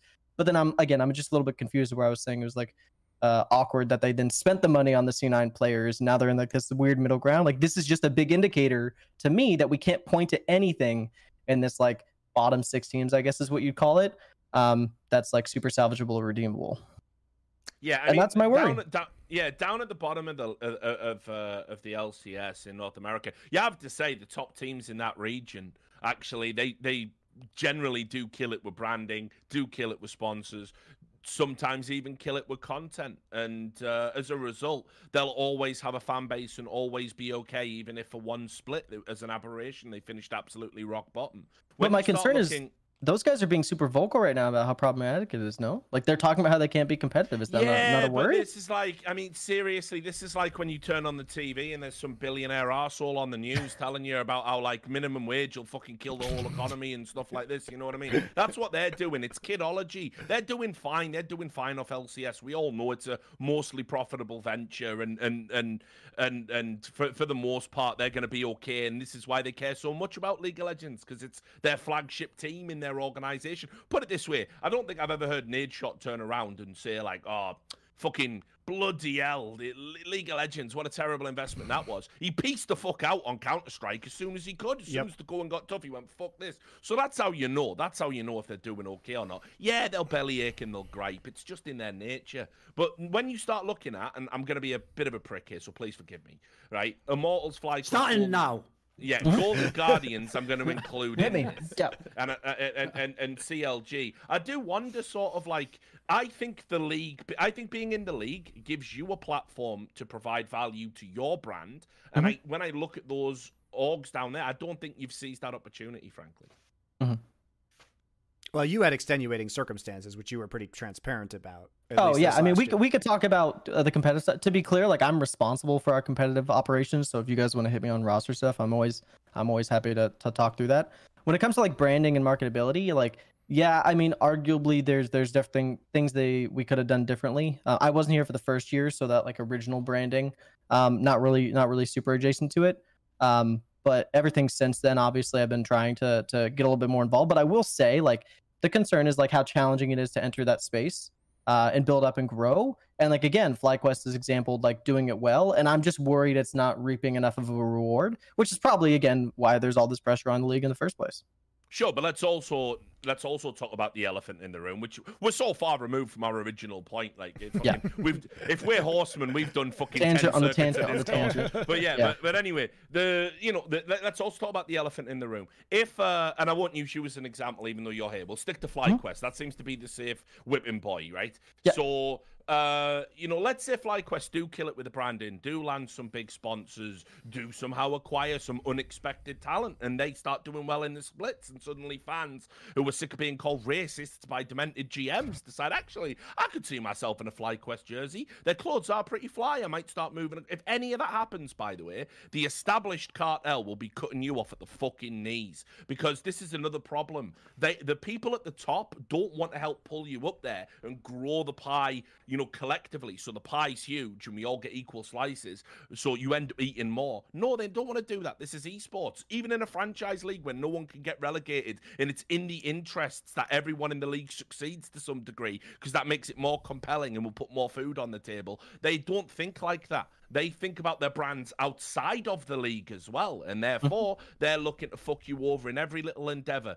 Reggie would never allow the likes of a FlyQuest to dip into his fucking pocket. No. So if so, if you ever do anything right, you can bet your bottom dollar he talks to the other boys he's mates with, and they talk to Riot, and suddenly there's going to be another problem or another fucking made up rule, so those boys can stay at the top. So yeah, those guys in the bottom half of the league, you're not just in the bottom half of the league in terms of ability and where you finish in place. You're in the bottom half of the league as well, in sort of almost like the fucked up network and politics you have to engage in just to be in League of Legends in the first place. So mm-hmm. that is a, that is a huge consideration. I do empathise greatly with all these organisations. Reggie, Oh, the kind of guy to complain about how much it hurts his arms to have to keep pulling the ladder up for everyone. Whatever. I mean, I I do think that, that that is like the fundamental issue. But again, we can't solve any of those competitive problems within any region until there's a real uh, union for the players because it is illegal to implement. Speaking a of things that none of the major orgs want in Yeah. League of Legends, Sure. player unionization. But but wait, wait, just as another point as well, though, right? I also just want to add, it doesn't have to be that way. You can break that paradigm. hundred thieves are the proof. Hundred thieves are the proof that you, with good branding, a good org, an owner who you know, he knows he knows how to run an org, I suppose. Uh, Well- you know, you you can break into that, and then they'll have to accept you. Hundred Thieves basically got them uh, like it, the running joke is obviously that they're an apparel company that just happens to have an esports division, and there's a lot of truth in that, and it's not even as stupid as it sounds as, as a strategy. And they've been able to break in and have a lot of success and sort of shake up things at the top. Echo Fox could have done it. They had a ton of problems behind the scenes in terms of their investment and money, and the fact that everyone panicked when Rick Fox came in because they thought, you know, the cartel thought they were going to be put out, uh, you know, to pasture. But it can happen, and, and Well, I think yeah, I'll always lay it on. I'll always lay it on your doorstep. If you, if hundred thieves can come in and do it, there's no reason the Golden Guardians can't. There's no reason a FlyQuest can't. I still wouldn't to start talking quantify- about incompetence. I still wouldn't quantify 100 Thieves as a successful League of Legends product, though. I think I think they've they've made a product. I I think their merch is successful. I think as a brand, as an influencer group, yeah, obviously, absolutely. Um, I think if you give any other LCS team the same set of influencers, um, more often than not, they're going to be able to turn it into like a product, a brand that can be sold and do I think something. the, the distinction here, though, Dennis, he means like that they cracked the group of like like the old kings. Oh, like trying to break tier. in? Yeah, basically, instead of Reggie, Jack, and uh, Steve just trying to fuck you, it seems like they've accepted Hundred Thieves as like part of their. their I'm new sure they tried. to the I'm, group, May- you know? maybe, I'm, but- I'm sure they tried somewhere along the line as well. I'm pretty certain. I was gonna say to to me, it kind of sounds like maybe that's like a recent development. Then, like Okay. last year was not. Last year was an abject failure for Hundred Thieves. Well, but their first On a- year was amazing, right? Uh, yes and no. I mean, in my opinion, their first year was like the the short sightedness of of super volatile roster, um, with like a lot of super volatile personalities. Recognizing that like most teams could say that they were going to be a good team, but that they weren't going to last longer than twelve months, and they made it about nine. Uh, I mean, to their credit, though, I mean they made a final in their first year and went to right? Worlds. Yeah, Yeah, yeah. they did a bunch of shit. Yeah. Yeah, for sure. Um, I, I I would just again point to the struggle that like they kind of broke the mold with respect to like how they spent, Okay. where they spent, and again, I, I still don't think that's like appreciated into uh, like a valuable League of Legends product. I think right now what we're looking at and saying the successes this year did they did not have less than 60 days ago. like that's literally something they purchased um, in the last 60 days.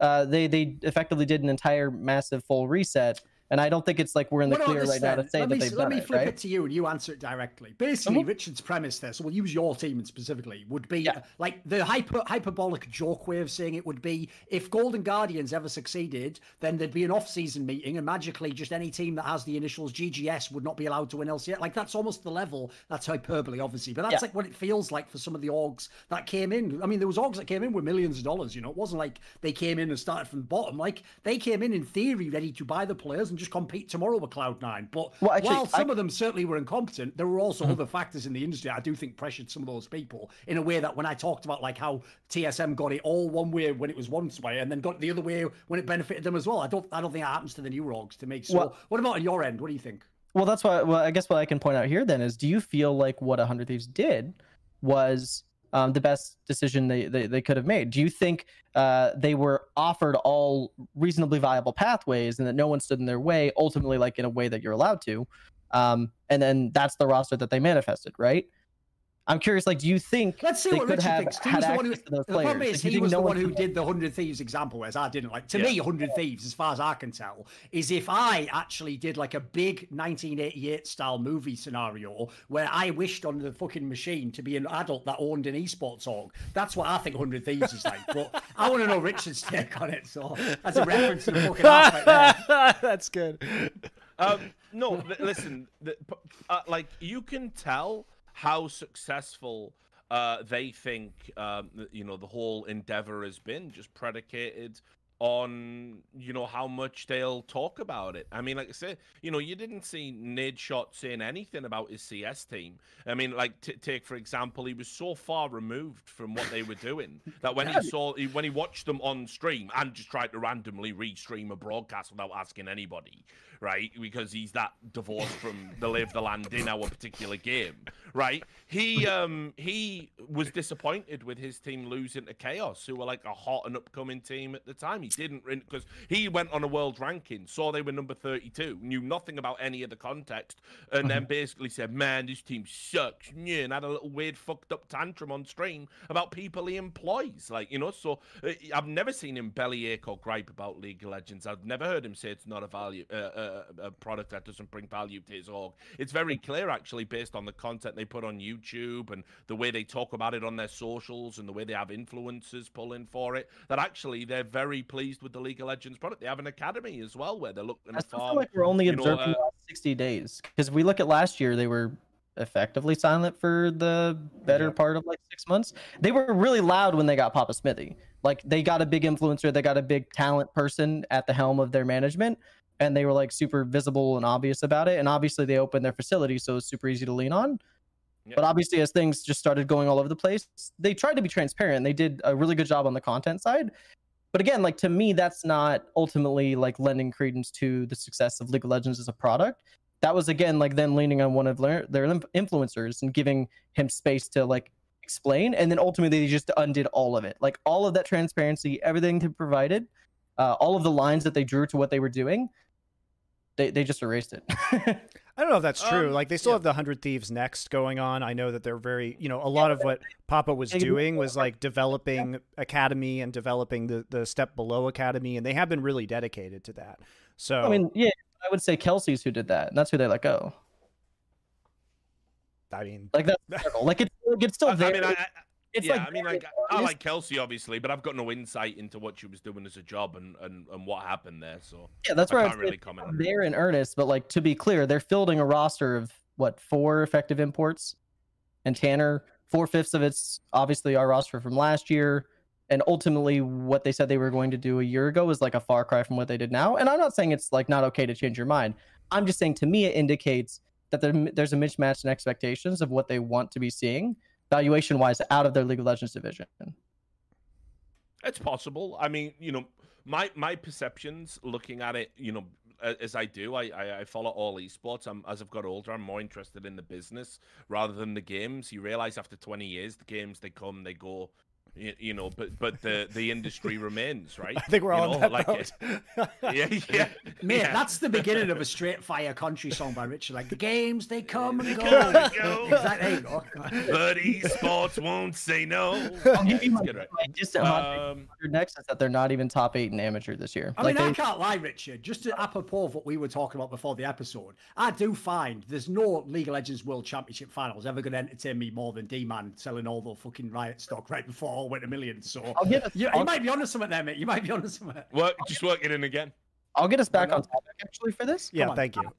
I will say I This is think going to be the end, I think. Come on, let's make this like Yeah. the home stretch now, boys. yeah, Come I think they made the right decision. That's actually what I was trying to get to. Was I think they made the right decision, but my problem is if the best decision 100 Thieves as like a really strong brand in the league could make was that with with, the, with an off season that includes like Jensen and it includes uh Santorin, has all these players moving around, pieces moving Sure. around, and the best thing they can do is buy the Golden Guardians roster.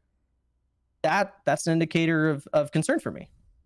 As in, as in, but just because I think uh, like the thought is incomplete. Like, as in, to you, if they're really a team in a good position, they should have been like, but going to build the best roster now. Yeah, 100 Thieves and FlyQuest were the two teams that were supposed to example Yes. that it was happening, Mm. and then they just went the other direction.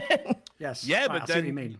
Yeah, but then also as well. I mean, I, I don't know what fuckery's gone on bit behind the scenes. Well, that's what I was saying. Like, oh, they're in the they're, but- but- they're in the boys group, so it's fine. I was like, I mean, my concern is like, Right, right. So I see what you're driving at now. I mean, oh, here's here's what here's what I'll add. Like basically, when you uh, sort of first come into the League of Legends space, you, there is an expectation you will go and kiss the ring of of the cartel in in North America, and I don't know if Nadeshot's done that or not.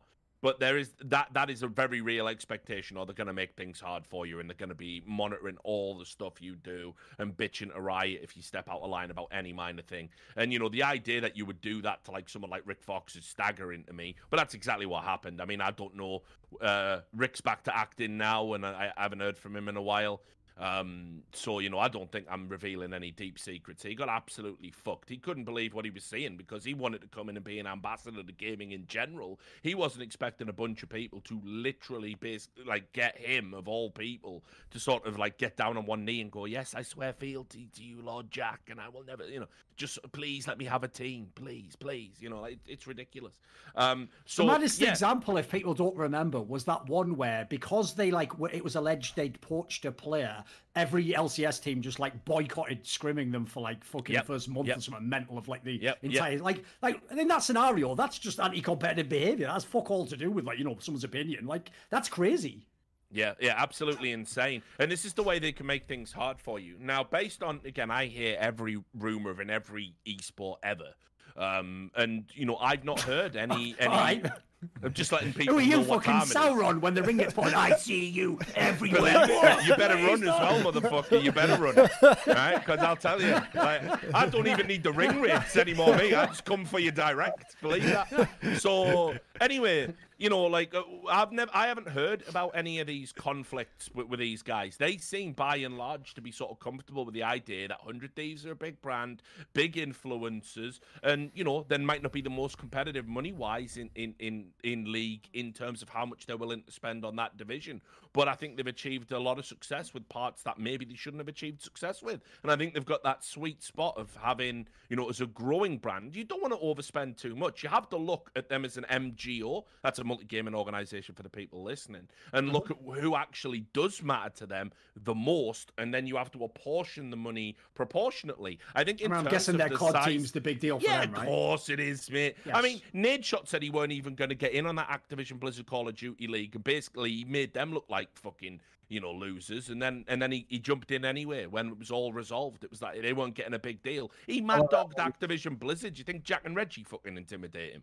So the, the, the so the the bottom line is this: I, I think in terms of what they've spent, yeah, they didn't go after the big boys or the big names this time, but they're still growing. And if the fan base becomes up to the level of where their Call of Duty is, they'll start competing with those boys, and they got the clout and the money to do it. So I think Hundred Thieves have actually been sensible and and and probably I, I I say it to all of the people respectfully down there. If you want to learn how to build up an esports organization that literally didn't exist five fucking years ago, and to get to the point they're at now, Hundred Thieves is someone you want to study, not not condemn. Mm-hmm. Mm-hmm. So yeah, Danan, clear, I'm not condemning 100 thieves. I'm condemning the the state of our ecosystem that the sure, I get that. yeah, I, yeah, sure. I, I, I wasn't saying you were. so so I, I feel like there should be better pathways. Wh- when when it comes to the region locking, Dane, it seems like you're on the side of keeping the region locking, kind of, you know, changing the rules of grandfathering and, and residency, and then becoming the like true North American League and having that those rules ripple out across the rest of the world as well, because it's the only way to play this fairly. Which I I agree. Is that your take? I think the most approachable aspect, uh, the most approachable would be that. I think uh, undoing the grandfathers we have currently um, to like change the power and the leverage of the system right now, like where it's all located. Um, but ultimately, uh, I think if we could repeal the, it would be good. I just think it's it's just such a big challenge, and it's just it just takes so many hoops to jump through. It's just procedurally such a nightmare. And ultimately, if there are people who are concerned, because there are people who are way better at assessing than I am, um, saying that this is going to like ruin our identity, then I'll trust them. So you wouldn't remove the region locking, is what you're saying. You would, in fact, double down on the original enforcement of it. Uh, yeah. But again, I actually find that also very difficult. I think like taking away the statuses of players is like super unapproachable for most of the league. If I had to query, like I, I'm not the person at the ownership table having this conversation, um, but I'm sure if I posited that, it wouldn't be super, super attractive. Couldn't even be a legal nightmare, you could imagine. Yeah, Like, I- I that's why I noticed you kind of instituted a grace period, which you probably need. Well, I think what know. you what you do is you you make it contingent on when the player's contracts expire, right? So they lose, you know, when their three year deal or whatever is up, that is the point in time in which they would lose their resident status, uh, Yeah. which would make actual sense to me. But yeah, Mhm. I, I, mean, I agree with you. I think that it's it- the the imbalance is too severe across the the world right now, and if you want to exist in a system that is a bunch of regional leagues that feed into one tournament, it has to be consistent across that system. And you can't give LCS, they already have competitive advantages compared to the other regions, like, period. You know, the Korean government isn't going to go and give a bunch of Chinese people or American people or European people, you know, permanent residency in Korea, most likely. So, and I mean, they wouldn't Yeah. need it anyway, to be frank, uh, to be competitive at a global stage. But I do think that that's, you know, the the advantages have already been given to NA in the fact that they already got Australia, right? And yeah, you franchised in a region that doesn't have a lot of League of Legends players compared to the rest of the world, but you knew that going in. You knew it coming into this system. And you said, we will take that risk because the sponsorship money here is greater to make up for the lack of player base and to make up for the lack of viewership, right? Yep. And But so, now, not all money is created equal. So ultimately, I will say if the expectation, which it, it shouldn't be the expectation, but if the expectation is raised that NA needs to be in the finals three out of the next five years, then the only pathway to do that would be to repeal the restrictions. I don't agree with it, but you would have to. I just don't see be the point effic- efficacious logically if you want to have that. But I think because it Yeah. doesn't matter me- to me where the team is from that win worlds. It just matters that they're the best team. Like I don't Yep. care. Yeah. I, I I, I think I think for me, I, I- I think this uh, the solution to this is like you know I, I I'd want to go backwards honestly on, on on the imports and get back to what it was originally intended in intended for and i think that's actually a better long-term strategy if you want to care about the region. It's not it's going to hurt you in the short term if you're a tsm or a cloud 9 but you have to believe if you fix all the other parts of the infrastructure that we've talked about over this show it's actually going to benefit you in three years four years five years. And if you're not thinking long term like that do you even fucking deserve to succeed so you know Are I- you a I- good I- partner for the league? Yep. Yeah, exactly. Right. That Riot Games have said many times it's a long-term project. amount of times I 10-year ask that plan, question cetera, hurts. et cetera, yeah. uh, and and and so I think honestly, you know, it, it it'll suck. I I would go so far as to say.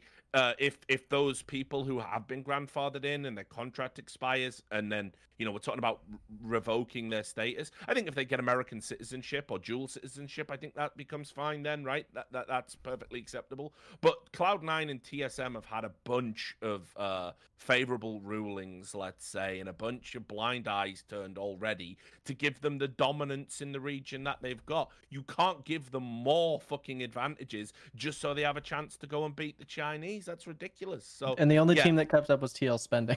Well, and and Yeah. also it has to be said that other regions have made themselves more competitive over time. Europe has done a great job of building a grassroots system. The only reason that China started to eclipse Korea was because they spent years taking some of the best Korean players when they were 15 years old, putting them in China and then coaching them. Like TheShy was in China starting years before he even started playing on IG and won Worlds, right? And we knew he was there because when I was in Korea, the Chinese scouts were all over the ladder bringing players to train to China and signing them to deals. It wasn't something where they snapped their fingers and overnight it happened. And that is what has been lacking in North America. Look at the viewership, guys. EU LCS used to be a fraction of the NALCS viewership, it was tiny. And now it's bodying LCS. It's like the viewership is so much bigger. And that's because you've had the infrastructure that Richard has talked about being developed for a long time. And it's, it's only- almost as if people want to see good games.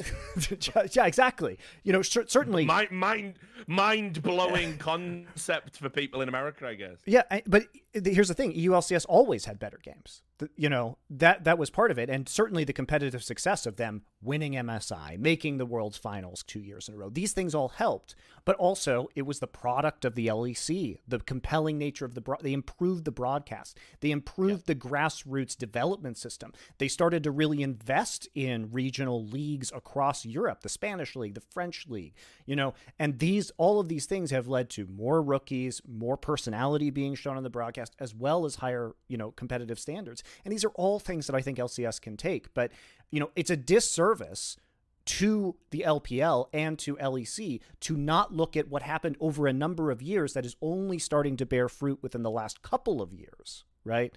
And I think that that is what the demand should be. But if if we have to reset it and it has to be a fallow period for top level LCS competition, look, I'm for it. I'm for it if it means that we can re you know allocate some of those resources. And i don't think that the region locking should be released for the entire world. I think that is you know would be a very bad idea unless you were to create a super league. And even then i'm not entirely sold on that. There are plenty of arguments not to do it. But that is the only way i could see you saying region locking is no longer a thing in law. I'll just throw this in there as a final statement. Obviously, don't take it too far. I'll just say this. The problem is this you cannot, as Riot Games, actually globally mandate how your game is run because there is a country called China who doesn't give a flying fuck what you think Riot Games. So as a result, it's all well and good saying, I'm going to have rules against poaching. Well, go on, apply that to China then. Oh, well, I'm going to have rules against match fixing. Apply that to China then. Oh, I'm going to have rules against owning multiple teams. Well, go ahead and apply it to China anytime you want then so they don't own all the fucking teams and all the talent and move it around like god pieces on a chessboard. Meanwhile, Jack has to just have one team and then a shit academy team. Like, the problem is the rules will never be fair for all the regions, unfortunately, specifically at the moment because of where we are in history and the global influence China has, not least because they own the fucking game indirectly. So, I, I'll just throw that out there. Like, it's all well and good us doing, like, that's what I actually prefer in these discussions. Like, you know, an abstract, like, here's like the philosophical reason why I believe this, or here's what could happen. Like, it's just in reality, it's kind of like what Danan said earlier. Like, there's certain things will never change about LCS, and there's certain things about the world of League of Legends at the moment that will just never change, unfortunately, no matter how good the ideas are.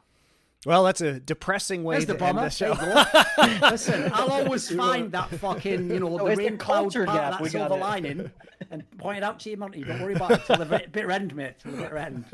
Well, yeah. Thank you, Danan, for joining us here for the first episode of the Four Horsemen. We're all thrilled to be here, guys. Thanks for having me. Uh, again, Yeah, if you're if you're just Put it uh, this way, Monte. Here's the role I'm going to play on this show, right? I once had a friend turn to me and with a really like dis- like disturbed look on his face say, like, ah, I've got to fucking find someone, mate. I don't want to die alone. And I said, technically, we all die alone anyway.